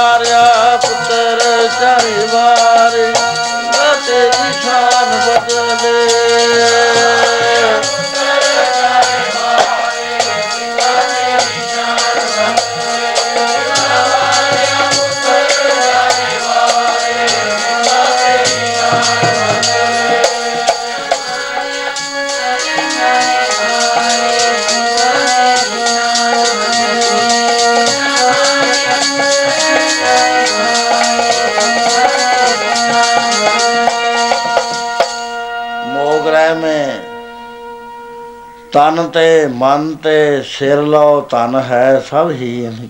ਮੈਂ ਤਾਂ ਇਹਨਾਂ ਵਾਸਤੇ ਹੀ ਬਾਰ ਦੇਣਾ ਸਰ ਐਸਾ ਗੁਰੂ ਦਸ਼ਮੇਸ਼ ਪਿਤਾ, ਸਤਿਗੁਰ ਪੁਰਖ ਅਗੰਮ ਹੈ, ਨਿਰਵੈਰ ਨਿਰਲ। ਅੱਜ ਆਪਾਂ ਉਹਨਾਂ ਦਾ ਗੁਰਪੁਰਬ ਮਨਾ ਰਹੇ ਹਾਂ। ਕਥਾਵਾਂ ਤਾਂ ਉਹਨਾਂ ਦੀਆਂ ਨਹੀਂ ਮੁੱਕਦੀਆਂ, ਮਹੀਨਿਆਂ ਬੱਧੀ ਸਾਲਾਂ ਬੱਧੀ ਕਰੀ ਜਾਈਏ। ਪਰ ਹਰ ਗੱਲ ਦੇ ਵਿੱਚੋਂ ਸਬਕ ਲੈਣ ਨੂੰ ਹੈ। ਹਰ ਗੱਲ ਦੇ ਵਿੱਚ ਛੋਟੀਆਂ ਛੋਟੀਆਂ ਗੱਲਾਂ 'ਚ ਮਹਾਰਾਜ ਨੇ ਸਮਝਾਇਆ ਸੀ। ਬਈ ਲੰਗਰ ਚਲਾਇਓ, ਮਮ ਸਿੱਖ ਪਿਆਰੋ, ਦੇਗ ਜੋ ਕਰੈ। ਮੈਨੂੰ ਕਹਿੰਦੇ ਉਹ ਸਿੱਖ ਪਿਆਰਾ ਲੱਗਦਾ ਜਿਹੜਾ ਦੇਗ ਚਲਾਉਂਦਾ ਹੈ। ਜਿਹੜਾ ਲੰਗਰ ਚਲਾਉਂਦਾ ਹੈ। ਸ਼ੁੱਧਤ ਨਰਨ ਕੀ ਸੁਦਾ ਜੋ ਹੈ। ਭੁੱਖਿਆਂ ਦੀ ਭੁੱਖ ਦੂਰ ਕਰਦਾ ਸਭ ਦਾਨਨ ਤੇ ਉਤਮ ਦਾਨ ਜਿਸਕੇ ਦੀਏ ਬਚਤ ਹੈ ਪ੍ਰਾਨ। ਜਿਹਦੇ ਸ਼ਿਕਾਇਤ ਤੇ ਪ੍ਰਾਨ ਬਚ ਜਾਣ, ਕਹਿੰਦੇ ਉਹ ਉਤਮ ਦਾਨ ਹੈ, ਮੇਰੇ ਸਿੱਖ ਐਨੇ ਦਾਨੀ ਹੋਣਗੇ। ਤੋ ਇਸ ਤਰ੍ਹਾਂ ਦੇ ਨਾਲ ਗੁਰੂ ਮਹਾਰਾਜ ਜੀ ਨੇ ਅਨੇਕ ਕੌਤਕ ਕਰੇ। ਅਮਰ ਛਕਾਇਆ ਉਪਦੇਸ਼ ਦਿੱਤਾ, ਵੀ ਵਾਹਿਗੁਰੂ ਤੋਂ ਬਗੈਰ ਹੋਰ ਕਿਸੇ ਨੂੰ ਮੰਨਣਾ ਨਹੀਂ। ਗਧੇ ਦਾ ਕੌਤਕ ਰਚ ਕੇ ਦੱਸਿਆ ਕਿ ਜੇ ਅੰਦਰੋਂ ਤਕੜੇ ਰਹੋਗੇ ਬਾਹਰਲਾ ਭੇਖ ਜਿਹੜਾ ਹੈ ਤਾਂ ਹੀ ਸੋਧ ਹੈ। ਕੱਲੇ ਭੇਖ ਨੇ ਨਹੀਂ ਕਰਨਾ, ਫਿਰ ਅੰਦਰ ਗਧਾ ਹੈ ਤੇ ਬਾਹਰ ਸ਼ੇਰ ਹੈ, ਫਿਰ ਪਤਾ ਲੱਗ ਜੂ ਸਭ ਨੂੰ ਵੀ ਇਹ ਤਾਂ ਭੇਖ ਹੈ, ਇਹਦੇ ਕੋਲ ਹੋਰ ਕੁਝ ਨਹੀਂ ਰਿਹਾ। ਕੁੱਤਿਆਂ ਨੂੰ ਚੌਲ ਪਾ ਕੇ ਦੱਸਿਆ, ਕਿ ਜੇ ਤਾਂ ਨਾ ਕੁੱਤਿਆਂ ਵਾਂਗ ਲੜੋਗੇ, ਤਾਂ ਕੁਝ ਵੀ ਹੱਥ ਨਹੀਂ ਆਉਣਾ, ਜੇ ਸਬਰ ਸੰਤੋਖ ਦੇ ਨਾਲ ਕਰੋਗੇ ਤਾਂ ਰਾਜ ਭਾਗ ਭੋਗੋਗੇ। ਆਪ ਵੀ ਰਜੋਗੇ, ਦੂਸਰਿਆਂ ਨੂੰ ਵੀ ਰਜਾਓਗੇ ਸੋ ਐਸੇ ਗੁਰੂ ਮਹਾਰਾਜ ਦਾ ਆਪਾਂ ਅੱਜ ਆਗਮਨ ਦਿਵਸ ਜੋ ਹੈ, ਪ੍ਰਕਾਸ਼ ਉਤਸਵ ਮਨਾ ਰਹੇ ਹਾਂ।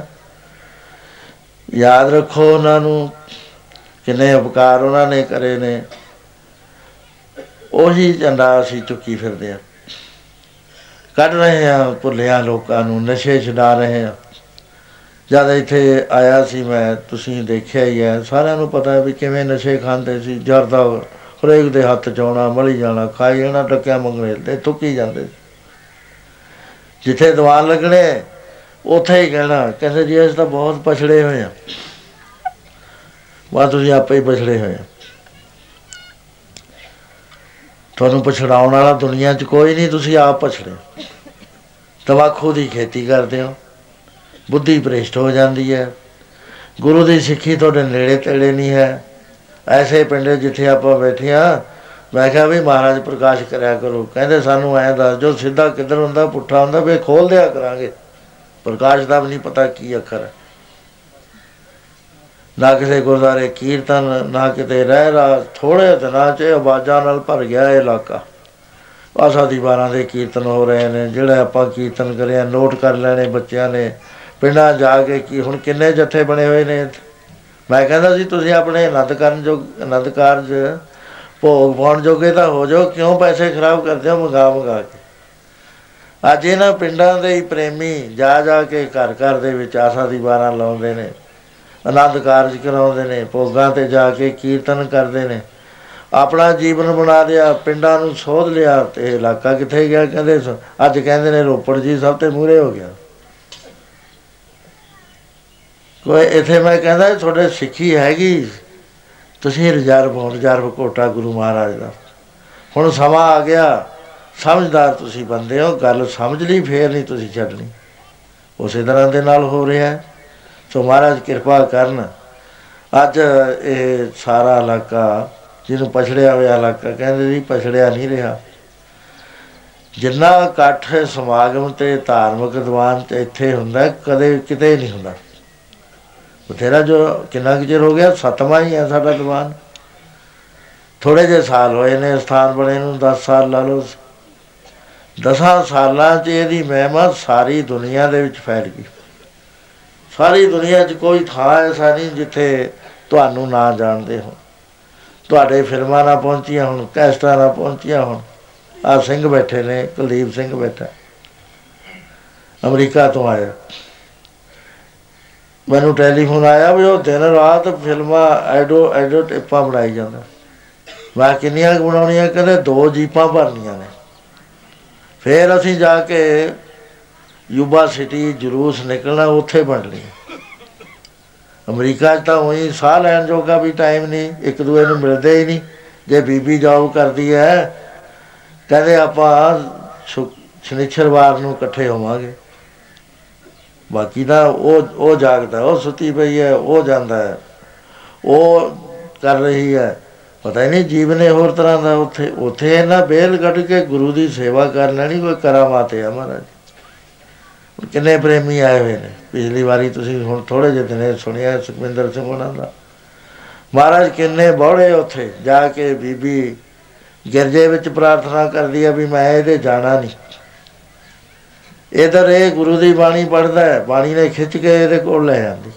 ਹੁਣ ਇਹਨਾਂ ਦੇ ਨਿਸ਼ਚੇ ਵੱਜਣੇ ਹੀ ਨੇ, ਜਾਂ ਗੁਰੂ ਮਹਾਰਾਜ ਇੰਨਾ ਕੰਮ ਇਹਨਾਂ ਦਾ ਕਰ ਰਹੇ ਨੇ। ਸੋ ਹਰ ਥਾਂ ਦੇ ਉੱਤੇ ਰਤਵਾੜਾ ਸਾਹਿਬ ਤੇ ਇਹ ਸੰਗਤ ਦੀ ਜਾਣ ਪਛਾਣ ਵੱਧ ਗਈ ਹੈ। ਮੈਗਜ਼ੀਨ ਜਾਂਦਾ ਹੈ। ਅਸੀਂ ਇਸੇ ਕਰਕੇ ਬੇਨਤੀ ਕਰਦੇ ਹਾਂ ਕਿ ਪ੍ਰੇਮੀਓ, ਜਿਹੜਾ ਲਾਹਾ ਲੈ ਹੁੰਦਾ, ਲੈ ਲਓ। ਬਣਾ ਦਿਓ ਇਹ- ਕਰੋ ਮਿਹਨਤ। ਦੋ ਦੋ ਮੈਂਬਰ ਮੈਂ ਤਾਂ ਕਿਹਾ ਸੀ, ਪਰ ਮੈਂ ਹੈਰਾਨ ਆ ਕਿ ਮੇਰੀ ਬੇਨਤੀ ਕਿੰਨੀ ਮਨ ਮੰਨੀ ਆ। ਨਵੇਂ ਮੈਂਬਰ ਕੋਈ 20 ਕੋਈ 30 ਲੈ ਕੇ ਆ ਗਿਆ। ਵੱਧ ਗਏ ਜਿੰਨੇ ਖੜੇ ਸੀਗੇ, ਜਿਨ੍ਹਾਂ ਦੇ ਦਮ ਟੁੱਟ ਗਏ ਸੀ, ਉਹ ਨਵੇਂ ਉਦੋਂ ਕਿਤੇ ਵੱਧ ਲਿਆ ਕੇ ਦੇ ਤੇ ਦੁੱਗਣੇ ਲਿਆਉਂਦੇ ਆ, ਤਿੱਗਣੇ ਲਿਆਉਂਦੇ ਆ। ਜੇ ਪੰਜ ਹਟਦੇ ਨੇ 15 ਲਿਆਉਂਦੇ। ਉਹ ਸੰਗਤ ਦਾ ਉਪਰਾਲਾ ਹੈ। ਸੰਗਤ ਬਹੁਤ ਕੰਮ ਕਰ ਰਹੀ ਹੈ। ਆਪਣਾ ਇਰਾਦਾ ਬਣਾ ਲਓ ਵੀ ਅਸੀਂ ਇਹ ਕੰਮ ਕਰਨਾ ਕੀ ਔਖਾ ਹੈ ਇਹਦੇ ਵਿੱਚ? ਇਹ ਜਿਹੜਾ ਮੈਗਜ਼ੀਨ ਹੈ, ਇਹਦਾ ਪੈਸਾ ਪੂਸਾ ਕੋਈ ਨਹੀਂ ਲੈਂਦਾ, ਨਾ ਕੋਈ ਇਹਦਾ ਬਾਲੀ ਵਾਰਸ ਹੈ, ਸਾਰੀ ਸੰਗਤ ਇਹ ਬਾਲੀ ਵਾਰਸ ਹੈ। ਮੈਨੂੰ ਤਾਂ ਹੁਣ ਤਾਈਂ 2 ਸਾਲ ਚ ਪਤਾ ਹੀ ਨਹੀਂ ਲੱਗਿਆ ਵੀ ਇਹ ਘਟੇ ਜਾਂਦਾ ਕਿ ਵਧੇ ਜਾਂਦਾ। ਕਹਿੰਦੇ ਕਾਗਜ਼ ਲਿਆ ਦੋ, ਕਾਗਜ਼ ਲਿਆ ਦਿੰਨੇ ਆ। ਇਹਦੇ ਚਾਹ ਬਿੱਲ ਦੇ ਦੋ ਜੀ ਬਿੱਲ ਦੇ ਦਿੰਨੇ ਆ। ਕਈ ਵਾਰੀ ਮੈਂ ਕਿਹਾ, ਮੈਨੂੰ ਇੰਨਾ ਕੁ ਤਾਂ ਦੱਸ ਦੋ ਵੀ ਇਹ ਘਾਟੇ ਚ ਹੈ ਕਿ ਵਾਧੇ ਚ ਹਜ਼ਾਰਾਂ ਹੀ ਪਏ ਨੇ ਇੱਥੇ। ਲੱਖ ਡੇਢ ਲੱਖ ਦੇ ਇੱਥੇ ਬਚੇ ਪਏ ਨੇ ਇਹਦੇ। ਉਹਦੇ ਬਾਅਦ ਸਾਰੇ ਸੰਤਾਂ ਨੂੰ ਫ੍ਰੀ ਭੇਜਦੇ ਸੀ। ਇਹ ਕਹਿਣ ਲੱਗੇ ਵੀ ਜੀ, ਭੇਜੀ ਤਾਂ ਜਾਂਦੇ ਹੋ, ਆਪਾਂ ਨੂੰ ਪਤਾ ਨਹੀਂ ਲੱਗਦਾ ਵੀ ਜਾਂਦਾ ਹੈ ਕਿ ਨਹੀਂ ਜਾਂਦਾ, ਰਾਹ 'ਚ ਕੋਈ ਕੱਢ ਲੈਂਦਾ। ਰਾਤ ਮੈਨੂੰ ਉੱਥੇ ਸੰਤ ਮਿਲੇ। ਇੱਕ ਕਹਿਣ ਲੱਗਿਆ ਜੀ, ਮੇਰਾ ਪਹਿਲਾਂ ਆਉਂਦਾ ਹੁੰਦਾ ਸੀ, ਹੁਣ ਬੰਦ ਕਰਤਾ। ਮੈਂ ਕਿਹਾ, ਤੁਸੀਂ ਕੋਈ ਜਵਾਬ ਨਹੀਂ ਸੀ ਦਿੰਦੇ, ਤਾਂ ਬੰਦ ਕਰਤਾ। ਅਸੀਂ ਕਿਹਾ ਵੀ ਸ਼ਾਇਦ ਤੁਹਾਨੂੰ ਚੰਗਾ ਨਾ ਲੱਗਦਾ ਹੋਵੇ। ਦੂਜਾ ਕਹਿਣ ਲੱਗਿਆ, ਮੈਨੂੰ ਆਉਂਦਾ, ਕਹਿੰਦਾ, ਇਹਦੇ ਮੁਕਾਬਲੇ ਦਾ ਤਾਂ ਕੋਈ ਹੈ ਹੀ ਨਹੀਂ। ਉਹ ਸਾਰੇ ਮੈਗਜ਼ੀਨ ਜੋ ਗੱਲ ਕਰਨ ਲੱਗੇ ਵੀ ਐਸਾ ਮੈਗਜ਼ੀਨ ਦੁਨੀਆ 'ਚ ਜਾ ਕੇ ਤਰਥੱਲੀ ਪਾ ਦੂ ਕਹਿੰਦੇ ਅੰਗਰੇਜ਼ੀ 'ਚ ਜ਼ਿਆਦਾ ਛਪ ਗਿਆ। ਐਸੇ ਵਿਚਾਰ ਨੇ ਸਾਰਿਆਂ ਦੇ। ਪਰ ਉਹ ਕਰਦੇ ਨਹੀਂ ਕੋ ਸੰਤ ਬਹੁਤ ਘੱਟ ਕੰਮ ਆਉਂਦੇ ਨੇ। ਉਹ ਦਰਗਾਹ ਦੇ ਕੰਮ ਤਾਂ ਆ ਜਾਂਦੇ ਨੇ, ਜੇ ਅਸੀਂ ਦੁਨੀਆਦਾਰੀ 'ਚ ਕਹੀਏ ਨਹੀਂ ਆਉਂਦੇ। ਮੈਂ ਤੁਹਾਨੂੰ ਇੱਕ ਗੱਲ ਦੱਸਦਾ। ਜਦ ਮੈਂ ਇਸ ਰਸਤੇ ਲੱਗਿਆ, ਛੋਟਾ ਸੀਗਾ ਮੇਰੇ ਮਨ ਚ ਆਇਆ ਕਰੇ ਵੀ ਮੇਰੇ ਮੇਰੇ ਨਾਲ ਪ੍ਰੇਮ ਕਰਦੇ ਨੇ ਸੰਗਤ ਸੰਤ ਜਿਹੜੇ ਹੈਗੇ। ਵੀ ਕਣਕ ਵੱਢ ਰਹੇ ਆ ਇਹ ਵਿਹਲੇ ਹੀ ਤੁਰੇ ਫਿਰਦੇ ਆ ਇਹ ਨਹੀਂ ਕਰਦੇ ਵੀ ਦੋ ਦਿਨ ਤੁਹਾਡੀ ਕਣਕੇ ਵੜਾਇਆ ਇਹ ਉਹ ਮਿੱਤਰ ਬਣੇ ਫਿਰਦੇ ਨੇ। ਹਾਂ ਮੇਰੇ ਮਨ ਚ ਸੀ ਇਹ ਗੱਲ। ਜਦ ਮੈਂ ਸਿੰਧ ਚਲਿਆ ਗਿਆ ਹੁਣ ਭਾਵਨਾ ਤਾਂ ਮੇਰੀ ਇਹੀ ਸੀ। ਮੈਂ ਉੱਥੇ ਹੀ ਕਰਿਆ ਮੈਂ ਜਾ ਰਿਹਾ। ਇੱਕ 4 ਏਕੜ ਦਾ ਖੇਤ ਕੱਲਾ ਹੀ ਖੜਾ ਹੈ, ਕੋਈ ਨਹੀਂ ਉਹਦੇ ਆਲੇ ਦੁਆਲੇ ਕਣਕ। ਉਹਦੇ ਮਾਲਕ ਕਾਲਾ ਸਿੰਘ ਸੀ ਮੈਂ ਕਿਹਾ ਕਾਲਾ ਸਿੰਘ ਜੀ, ਇਹ ਖੇਤ ਹੈ ਖੜਾ, ਕਹਿੰਦਾ ਮੈਨੂੰ ਕੋਈ ਵੱਢਣ ਨੂੰ ਨਹੀਂ ਮੈਂ ਮੈਂ ਤੇਰੀ ਤਾਂ ਕਣਕ ਝੜ ਜਾਣੀ ਹੈ ਸਾਰੀ। ਕਹਿੰਦਾ ਕੀ ਕਰਾਂ, ਮੇਰੇ ਕੋਲ ਲੇਬਰ ਨਹੀਂ ਮੈਂ ਪਿੰਡ ਆ ਗਿਆ, ਸੂਰਜ ਛਿਪ ਗਿਆ। ਉੱਥੋਂ ਚਾਰ ਕੋਹ ਸੀਗਾ। ਹੁਣ ਤਾਂ ਕਿਲੋਮੀਟਰ ਨੇ ਜਦ ਕੋਹਾਂ ਚ ਗਿਣਦੇ ਸੀ। ਉਹ ਬੰਦੇ ਕੰਮ ਕਰਕੇ ਆ ਕੇ ਮੇਰੇ ਕੋਲ ਜ਼ਰੂਰ ਆਉਂਦੇ ਸੀ। ਮੈਂ ਪਿੰਡ ਤੇ ਥੋੜਾ ਜਿਹਾ ਬਾਹਰ ਰਹਿੰਦਾ ਸੀ। ਉਹ ਆਏ ਤਾਂ ਉਹਨਾਂ ਨੇ ਨਮਸਕਾਰਾਂ ਕਰੀਆਂ, ਬਹਿ ਗਏ। ਮੈਂ ਕਿਹਾ, ਕਹਿ ਜਣੇ ਉਹ ਕਿਹਨੇ ਤਾਂ ਕਹਿੰਦੇ ਜੀ, ਆਪ- ਅਸੀਂ ਹੈਗੇ 32 ਮਹਾਰੀ ਵੱਢ ਕੇ ਆਏ ਹੋ ਕਹਿੰਦੇ, ਹਾਂ ਜੀ, ਦਾਤੀਆਂ ਕੋਲ। ਵਿਖਾਏ ਕਰੋ, ਨਾ ਉਹਨਾਂ ਨਾਵਾਂਗੇ, ਆਪਾਂ ਇਕੱਠਾ ਹੀ। 32 ਤੁਸੀਂ ਆਓ 33ਵੀਂ ਦਾਤੀ ਹੋਰ ਲਿਆਓ ਹੁਣੇ ਆ ਜਾਓ। ਪ੍ਰਸ਼ਾਦਾ ਛਕਿਆ, ਬਹੁਤ ਪਿਆਰ ਕਰਦੇ ਸੀ ਮੈਨੂੰ। ਜੇ ਅਜੇ ਹੁਣ ਤੱਕ ਕੋਈ ਜਿਉਂਦਾ ਨਹੀਂ, ਉਹਨਾਂ ਚੋਂ ਥੋੜੇ ਹੀ ਨੇ। ਬੱਚੇ ਹੀ ਨੇ ਉਹਨਾਂ ਦੇ। ਉਹ ਫਟਾਫਟ ਆ ਗਏ। ਕਹਿੰਦੇ, ਕੀ ਕਰਨਾ ਵਾ ਮੇਰੇ ਮਗਰ? ਚਲੋ, ਅਸੀਂ ਨੱਕ ਦੀ ਸਿਹਤ ਕਰ ਲਈ ਚੰਦ ਚਾਰਣੀ ਸੀ। ਉਹ ਦੜ ਦੜ ਕਰਦੇ, ਉੱਥੇ ਜਿਹੜੀਆਂ ਫਸਲਾਂ ਸੀ, ਵੱਢਦੇ ਨਹੀਂ ਸੀ ਹੁੰਦੇ ਕਬਾਹ ਚੁਗਲੀ ਵੱਢਦੇ ਨਹੀਂ, ਉਹ ਆਪੇ ਹੀ ਗਿਰ ਜਾਂਦੀਆਂ ਸੀ ਧਰਤੀ ਤੇ। ਸਰੋਂ ਵੱਢ ਲਈ, ਉਹ ਉਹ ਜਿਵੇਂ ਰਹਿੰਦੀ ਸੀ। ਉਸ ਦੀ ਜ਼ਮੀਨ ਬਹੁਤੀ ਜਿਲਖੇਤ ਸੀ। ਉਸੇ ਤਰ੍ਹਾਂ ਅਸੀਂ ਚਲੇ ਗਏ, ਚਾਰ ਕੋ ਚਲੇ ਗਏ। ਬਹੁਤ ਤੇਜ਼ੀ ਨਾਲ, ਤੇਜ਼ ਤੁਰੇ ਜਾ ਰਹੇ ਹਾਂ। ਕਹਿੰਦੇ, ਦੱਸ ਦੱਸੋ ਤਾਂ ਸਹੀ, ਕਿੱਥੇ ਜਾਣਾ? ਮੈਂ ਵੈਗਰੂ ਵੈਗਰੂ ਕਰੋ, ਫਿਰ ਦੱਸਾਂਗੇ ਜਦ ਉੱਥੇ ਪਹੁੰਚ ਜਾਏ ਉੱਥੇ ਪਹੁੰਚੇ, ਖੇਤ ਦੇ ਕੋਲ, ਕੱਲਾ ਹੀ ਖੇਤ ਖੜਾ ਹੈ। ਮੈਂ ਕਿਹਾ, ਐਂ ਕਰੋ, ਤੇਤੀ ਫਾਟਾ ਖੁੱਲੀਆਂ ਰੱਖ ਲਓ ਪ- ਆਹ ਭਈਆਂ ਵਾਲੀਆਂ ਦਾ ਫਾਟਾ ਹੁੰਦੀਆਂ ਨਾ ਐਵੇਂ ਹੀ। ਚਾਰ ਪੰਜ ਭਈਆਂ ਜਿੰਨੀ ਪੰਜਾਬੀ ਇੱਕੋ ਫਾਟ ਰੱਖਦਾ ਚੌੜੇ ਕਹਿ ਸੀ, ਮਾਂ ਕੱਲੇ ਕੱਲੇ ਕਹਿਰੇ ਦੀ ਰੱਖ ਇਹ ਸਿਰੇ ਤੇ ਹੀ ਵੱਢ ਦੋ, ਲੰਬਾਈ ਲੋਟ ਲੈ ਲਿਆ। ਉਹ ਅੱਧੀ ਰਾਤ ਜ਼ਿਆਦਾ ਸੀ, ਇੱਕ ਫਾੜ ਲਈ, ਅੱਧਾ ਖੇਤ ਰਹਿ ਗਿਆ, ਅੱਧੇ ਤੋਂ ਥੋੜਾ ਜਿਹਾ ਜ਼ਿਆਦਾ। ਮੈਂ ਕਿਹਾ ਹੁਣ ਹਿੰਮਤ ਨਾਲ ਲਾਓ, ਤੜਕੇ ਕਿੱਥੇ ਲਾਵਾਂਗੇ? ਉਹ ਵੀ ਲਵਾਤੀ। ਉਹਦੇ ਬਾਅਦ ਉਹ ਥੋੜਾ ਜਿਹਾ ਰਹਿ ਗਿਆ, ਮੈਂ 16 ਉਧਰ ਹੋ ਜਾਓ 17 ਇੱਕ ਪਾਸੇ ਹੋ ਜਾਓ। ਉਹ ਮਿੰਟਾਂ 'ਚ ਹੀ ਵੜਤਾ ਜੇ ਦਾ ਰਾਤ ਦੇਖੀ ਘੜੀਆਂ ਤਾਂ ਹੁੰਦੀਆਂ ਨਹੀਂ ਸੀ ਜਾਂ ਅੰਦਾਜ਼ਾ ਲਾਇਆ ਵੀ ਅੱਧੀ ਰਾਤ ਹੋਈ ਨਹੀਂ ਅਜੇ। ਮੈਂ ਕਿਹਾ ਚਲੋ ਭਰੇ ਬੰਨੋ ਭਰੇ ਬੰਨ ਤੇ ਕਹਿੰਦੇ ਹੁਣ ਮੈਂ ਘਰੇ ਲਾਓ। ਆ ਲਾਓ ਇੱਕ ਗਰਾ ਸਾਰੇ ਖੇਤ ਦਾ। ਉਹ ਗਰਾ ਲਾਤਾ 2 ਵਜ ਗਏ। ਕਹਿੰਦੇ, ਹੁਣ ਕੀ ਹੁਕਮ ਹੈ ਮਹਾ ਨਹਿਰ 'ਚ ਚੱਲ ਕੇ ਨਹਾਈਏ। 2 ਵਜ ਗਏ, ਹੁਣ ਤਾਂ ਸਿੱਖ ਦਾ ਧਰਮ ਹੀ ਨਹੀਂ ਹੈ ਸੌਣ ਦਾ। ਉਹ ਦਿਨ ਭਰ ਦੇ ਹਾੜੀ ਵੱਢਦੇ, ਮੇਰੇ ਨਾਲੇ ਨਾਲ ਤੁਰੇ ਫਿਰਦੇ। ਪਿਆਰ ਸੀ, ਹੱਦ ਤੋਂ ਜ਼ਿਆਦਾ ਪਿਆਰ ਸੀ ਆਪਸ ਵਿੱਚ। ਜਦ ਮੈਂ ਤੁਰਿਆ ਇੱਧਰ ਨੂੰ, ਲੰਮੇ ਪੈ ਗਏ ਰਾਹਾਂ 'ਚ, ਚੀਕਾਂ ਮਾਰ ਮਾਰ ਕੇ ਰੋਂਦੇ ਸੀ। ਕਹਿੰਦੇ, ਸਾਡੇ ਉੱਤੇ ਦੀ ਲੰਘ ਜਾਓ। ਅਸੀਂ ਜਾਣ ਨਹੀਂ ਦੇਣਾ। ਉਹ ਸਾਰਾ ਹੀ 2 ਵਜੇ ਇਸ਼ਨਾਨ ਕਰਿਆ। ਨਹਿਰ ਦੇ ਕੰਢੇ ਹੀ ਬੈਠ ਕੇ ਸਿਮਰਨ ਸਾਰੇ ਹੀ ਕਰਦੇ ਸੀ। ਉਹਦੇ ਬਾਅਦ ਉੱਠੇ, ਮੈਂ ਕਿਹਾ ਚਲੋ ਉੱਥੇ ਹੀ ਚਲੋ। ਉੱਥੇ ਆ ਕੇ ਬਣ ਸੀ ਬੜਾ ਸੰਘਣਾ। ਉਹਦੇ ਥੱਲੇ ਬੈਠ ਕੇ ਆਸਾ ਦੀ ਵਾਰ ਸ਼ੁਰੂ ਕਰਤੀ। ਆਵਾਜ਼ ਮੇਰੀ ਬਹੁਤ ਉੱਚੀ ਹੁੰਦੀ ਸੀ ਯਾਰ। ਉਹ ਜਦ ਪਿੰਡ 'ਚ ਜਾ ਕੇ ਸੁਣੀ, ਪਿੰਡ ਵਾਲੇ ਕਹਿਣ ਵੀ ਆ ਆਵਾਜ਼ ਕਿੱਥੋਂ ਆ ਰਹੀ ਹੈ? ਆਉਂਦੀ ਜੰਗਲ 'ਚੋਂ ਹੈ? ਤਾਂ ਜਿਹਦਾ ਖੇਤ ਸੀ, ਉਹਦਾ ਮੁੰਡਾ ਆਇਆ। ਅੱਖਾਂ ਮਲਦਾ ਉਹ ਨੱਠ ਕੇ ਚਲੇਗਾ ਕਹਿੰਦਾ, ਬਾਪੂ ਬਾਪੂ, ਕਹਿੰਦਾ, ਆਪਣਾ ਤਾਂ ਕਣਕੇ ਨਹੀਂ ਰਹੀ ਉੱਥੇ। ਖਬਰੀ ਕਹਿੰਦਾ, ਕੀ ਹੋ ਗਿਆ ਕਣਕ ਨੂੰ? ਮੈਂ ਤਾਂ ਡਰ ਗਿਆ ਖਵਨੀ ਭੂਤ ਆ ਖਵਨੀ ਪ੍ਰੇਤ ਆ ਖਵਨੀ ਦੇਵਤੇ ਆ, ਉੱਥੇ ਗਾਈ ਜਾਂਦੇ ਨੇ ਤਾਂ। ਉਹ ਬਾਪੂ ਆ ਗਿਆ, ਉਹਨੇ ਦੇਖ ਲਿਆ ਵੀ ਇਹ ਤਾਂ ਭਾਉ ਜੀ ਕਹਿੰਦੇ ਸੀ ਮੈਨੂੰ। ਕਹਿੰਦੇ, ਉਹ ਤਾਂ ਆਪੇ ਬੈਠੇ ਨੇ ਇੱਥੇ। ਉਹਨੇ ਜਾ ਕੇ ਪਿੰਡ ਦੇ ਵਿੱਚ ਪਰਾਤਾਂ ਭਰ ਲੀਆਂ, ਪ੍ਰਸ਼ਾਦ ਬਣਾਉਣਾ ਸ਼ੁਰੂ ਕਰਤਾ, ਸਾਨੂੰ ਲੈ ਗਿਆ। ਲਿਜਾ ਕੇ ਬੜੀ ਸੇਵਾ ਕਰੀ। ਉਹਦੇ ਬਾਅਦ ਅਸੀਂ ਆਪਣੇ ਆ ਗਏ। ਮੇਰਾ ਕਹਿਣ ਦਾ ਮਤਲਬ ਇਹ ਹੈ ਕਿ ਸੰਤ ਇਹੋ ਜਿਹੇ ਕੰਮ ਨਹੀਂ ਕਰਦੇ ਹੁੰਦੇ। ਉਹ ਖੇਤ ਵੱਢਣੇ ਤਾਂ ਬਹੁਤ ਵੱਡੀ ਬਾਤ ਹੈ। ਮੈਂ ਤਾਂ ਗੰਨਾ ਵੀ ਗੁਡਾ ਦਿੰਦਾ ਸੀ। ਕਪਾਹ ਗੁਡਾ ਦੇਣੀ, ਪਾਣੀ ਲਵਾ ਦੇਣਾ ਨਾਲ। ਨਾਲੇ ਮੈਨੂੰ ਪੂਜ ਮੰਨਦੇ ਸੀ। ਮੈਂ ਕਿਹਾ, ਨਹੀਂ ਨਹੀਂ, ਮੈਂ ਥੋੜਾ ਘਰ ਮੇਰਾ ਹੀ ਹੈ, ਮੈਂ ਇਹ ਕਹਿੰਦਾ ਸੀ। ਇਹ ਹੁਣ ਉਹਨਾਂ ਨੇ ਨਾ ਤਾਂ ਕੋਈ ਮੈਗਜ਼ੀਨ ਲਵਾਇਆ ਕਿਸੇ ਨੇ।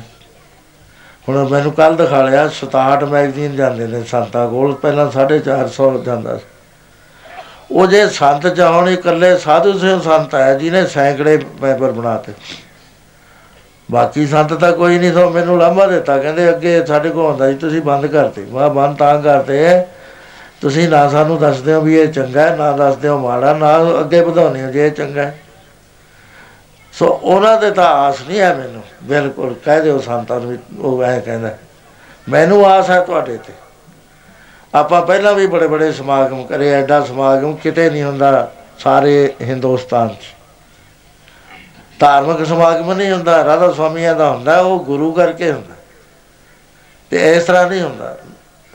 ਸਤਿਗੁਰੂ ਨਾਮਧਾਰੀਆਂ ਦੇ ਬਾਬਾ ਜਗਜੀਤ ਸਿੰਘ ਨੇ ਕਿਹਾ, ਕਹਿੰਦੇ ਆਪਣਾ ਤਾਂ ਇਕੱਠ ਕੁਝ ਵੀ ਨਹੀਂ ਹੈ, ਉੱਥੇ ਤਾਂ ਬੇਅੰਤ ਵੱਡਾ ਇਕੱਠ ਹੈ। ਹਿਸਾਬ ਕਿਤਾਬ ਹੀ ਨਹੀਂ ਲੱਗਦਾ ਅੱਗੇ ਪਿੱਛੇ ਦਾ। ਸੋ ਐਨੇ ਤੁਸੀਂ ਪ੍ਰੇਮੀ ਹੋ ਪਿਆਰ ਕਰਨ ਵਾਲੇ ਹੋ ਇਹ ਤਾਂ 50 60 ਹਜ਼ਾਰ ਤੇ ਦਿਨਾਂ 'ਚ ਹੀ ਪਹੁੰਚ ਜਾਵੇ। ਸਾਰੇ ਇਸ ਗੱਲ ਦੇ ਉੱਤੇ ਲੱਗੋ। ਆਪਣੇ ਮਿੱਤਰਾਂ ਨੂੰ ਕਹੋ 8 8 10 10 ਤਾਂ ਫਰੈਂਡ ਹੁੰਦੇ ਹੀ ਨੇ ਰਿਸ਼ਤੇਦਾਰ ਹੁੰਦੇ ਆ। ਜਦ ਮਾੜੀ ਜੀ ਗੱਲ ਹੈ ਵੀ ਆ ਮੈਗਜ਼ੀਨ ਦੇਣਾ ਹੈ, ਇਹਦੇ ਵਿੱਚ ਹੈ ਕੀ ਭਲਾ ਹੋਏਗਾ ਰਸਤਾ ਲੱਭੇਗਾ। ਜਿਹੜਾ ਹਨੇਰਾ ਪਿਆ ਹੋਇਆ ਧਰਮ ਦੇ ਨਾਂ ਤੇ ਦੂਰ ਹੋਵੇਗਾ ਸੋ ਇਸ ਕਰਕੇ ਅੱਜ ਗੁਰਪੁਰਬ ਵਾਲੇ ਦਿਨ ਮੈਂ ਤੁਹਾਡੇ ਕੋਲ ਬੇਨਤੀ ਕਰਦਾ ਕਿ ਬੜਾ ਦਾਨ ਇਹੀ ਹੈ, ਬਾਗ ਮਜਨ ਸੰਗ ਸਾਧੂਆਂ, ਧੂੜੀ ਕਰੇ ਇਸ਼ਨਾਨ, ਹਰ ਕਾ ਨਾਮ ਤੇ ਆਏ ਸੁਣ, ਸਭਨਾਂ ਨੂੰ ਕਰਦਾ। ਇਹਦੇ ਵਿੱਚ ਨਾਮ ਦੀ ਬਾਤ ਚੱਲਦੀ ਹੈ, ਇਹ ਆਪ ਵੀ ਕਰੋ ਤੇ ਦਾਨ ਵੀ ਕਰੋ ਅੱਗੇ। ਸੋ ਇਸ ਤਰ੍ਹਾਂ ਇਹ ਗੱਲ ਜੋ ਸਟੇਜ ਵਾਲਿਆਂ ਨੇ ਕਹਿਣੀ ਸੀ, ਮੈਂ ਹੀ ਕਹਿ ਦਿੱਤੀ। ਹੁਣ ਸਮਾਜ ਆਸ ਨਹੀਂ ਦਿੰਦਾ। ਸਾਰੇ ਪ੍ਰੇਮੀ ਆਨੰਦ ਸਾਹਿਬ ਚ ਬੋਲੋ। ਗੁਰਸਤੋਤਰ ਫੇਰ ਪ੍ਰਸ਼ਾਦਾ ਛਕ ਕੇ, ਪ੍ਰੋਗਰਾਮ ਸੁਣ ਕੇ ਫੇਰ ਘਰਾਂ ਨੂੰ ਜਾਣ ਦੀ ਖੇਚਲ ਕਰਨੀ। ਜਿਹੜਾ ਹੁਣ ਤੱਕ ਨਹੀਂ ਬੋਲਿਆ, ਉਹ ਵੀ ਆਪਣੀ ਰਸਨਾ ਪਵਿੱਤਰ ਕਰ ਲਓ।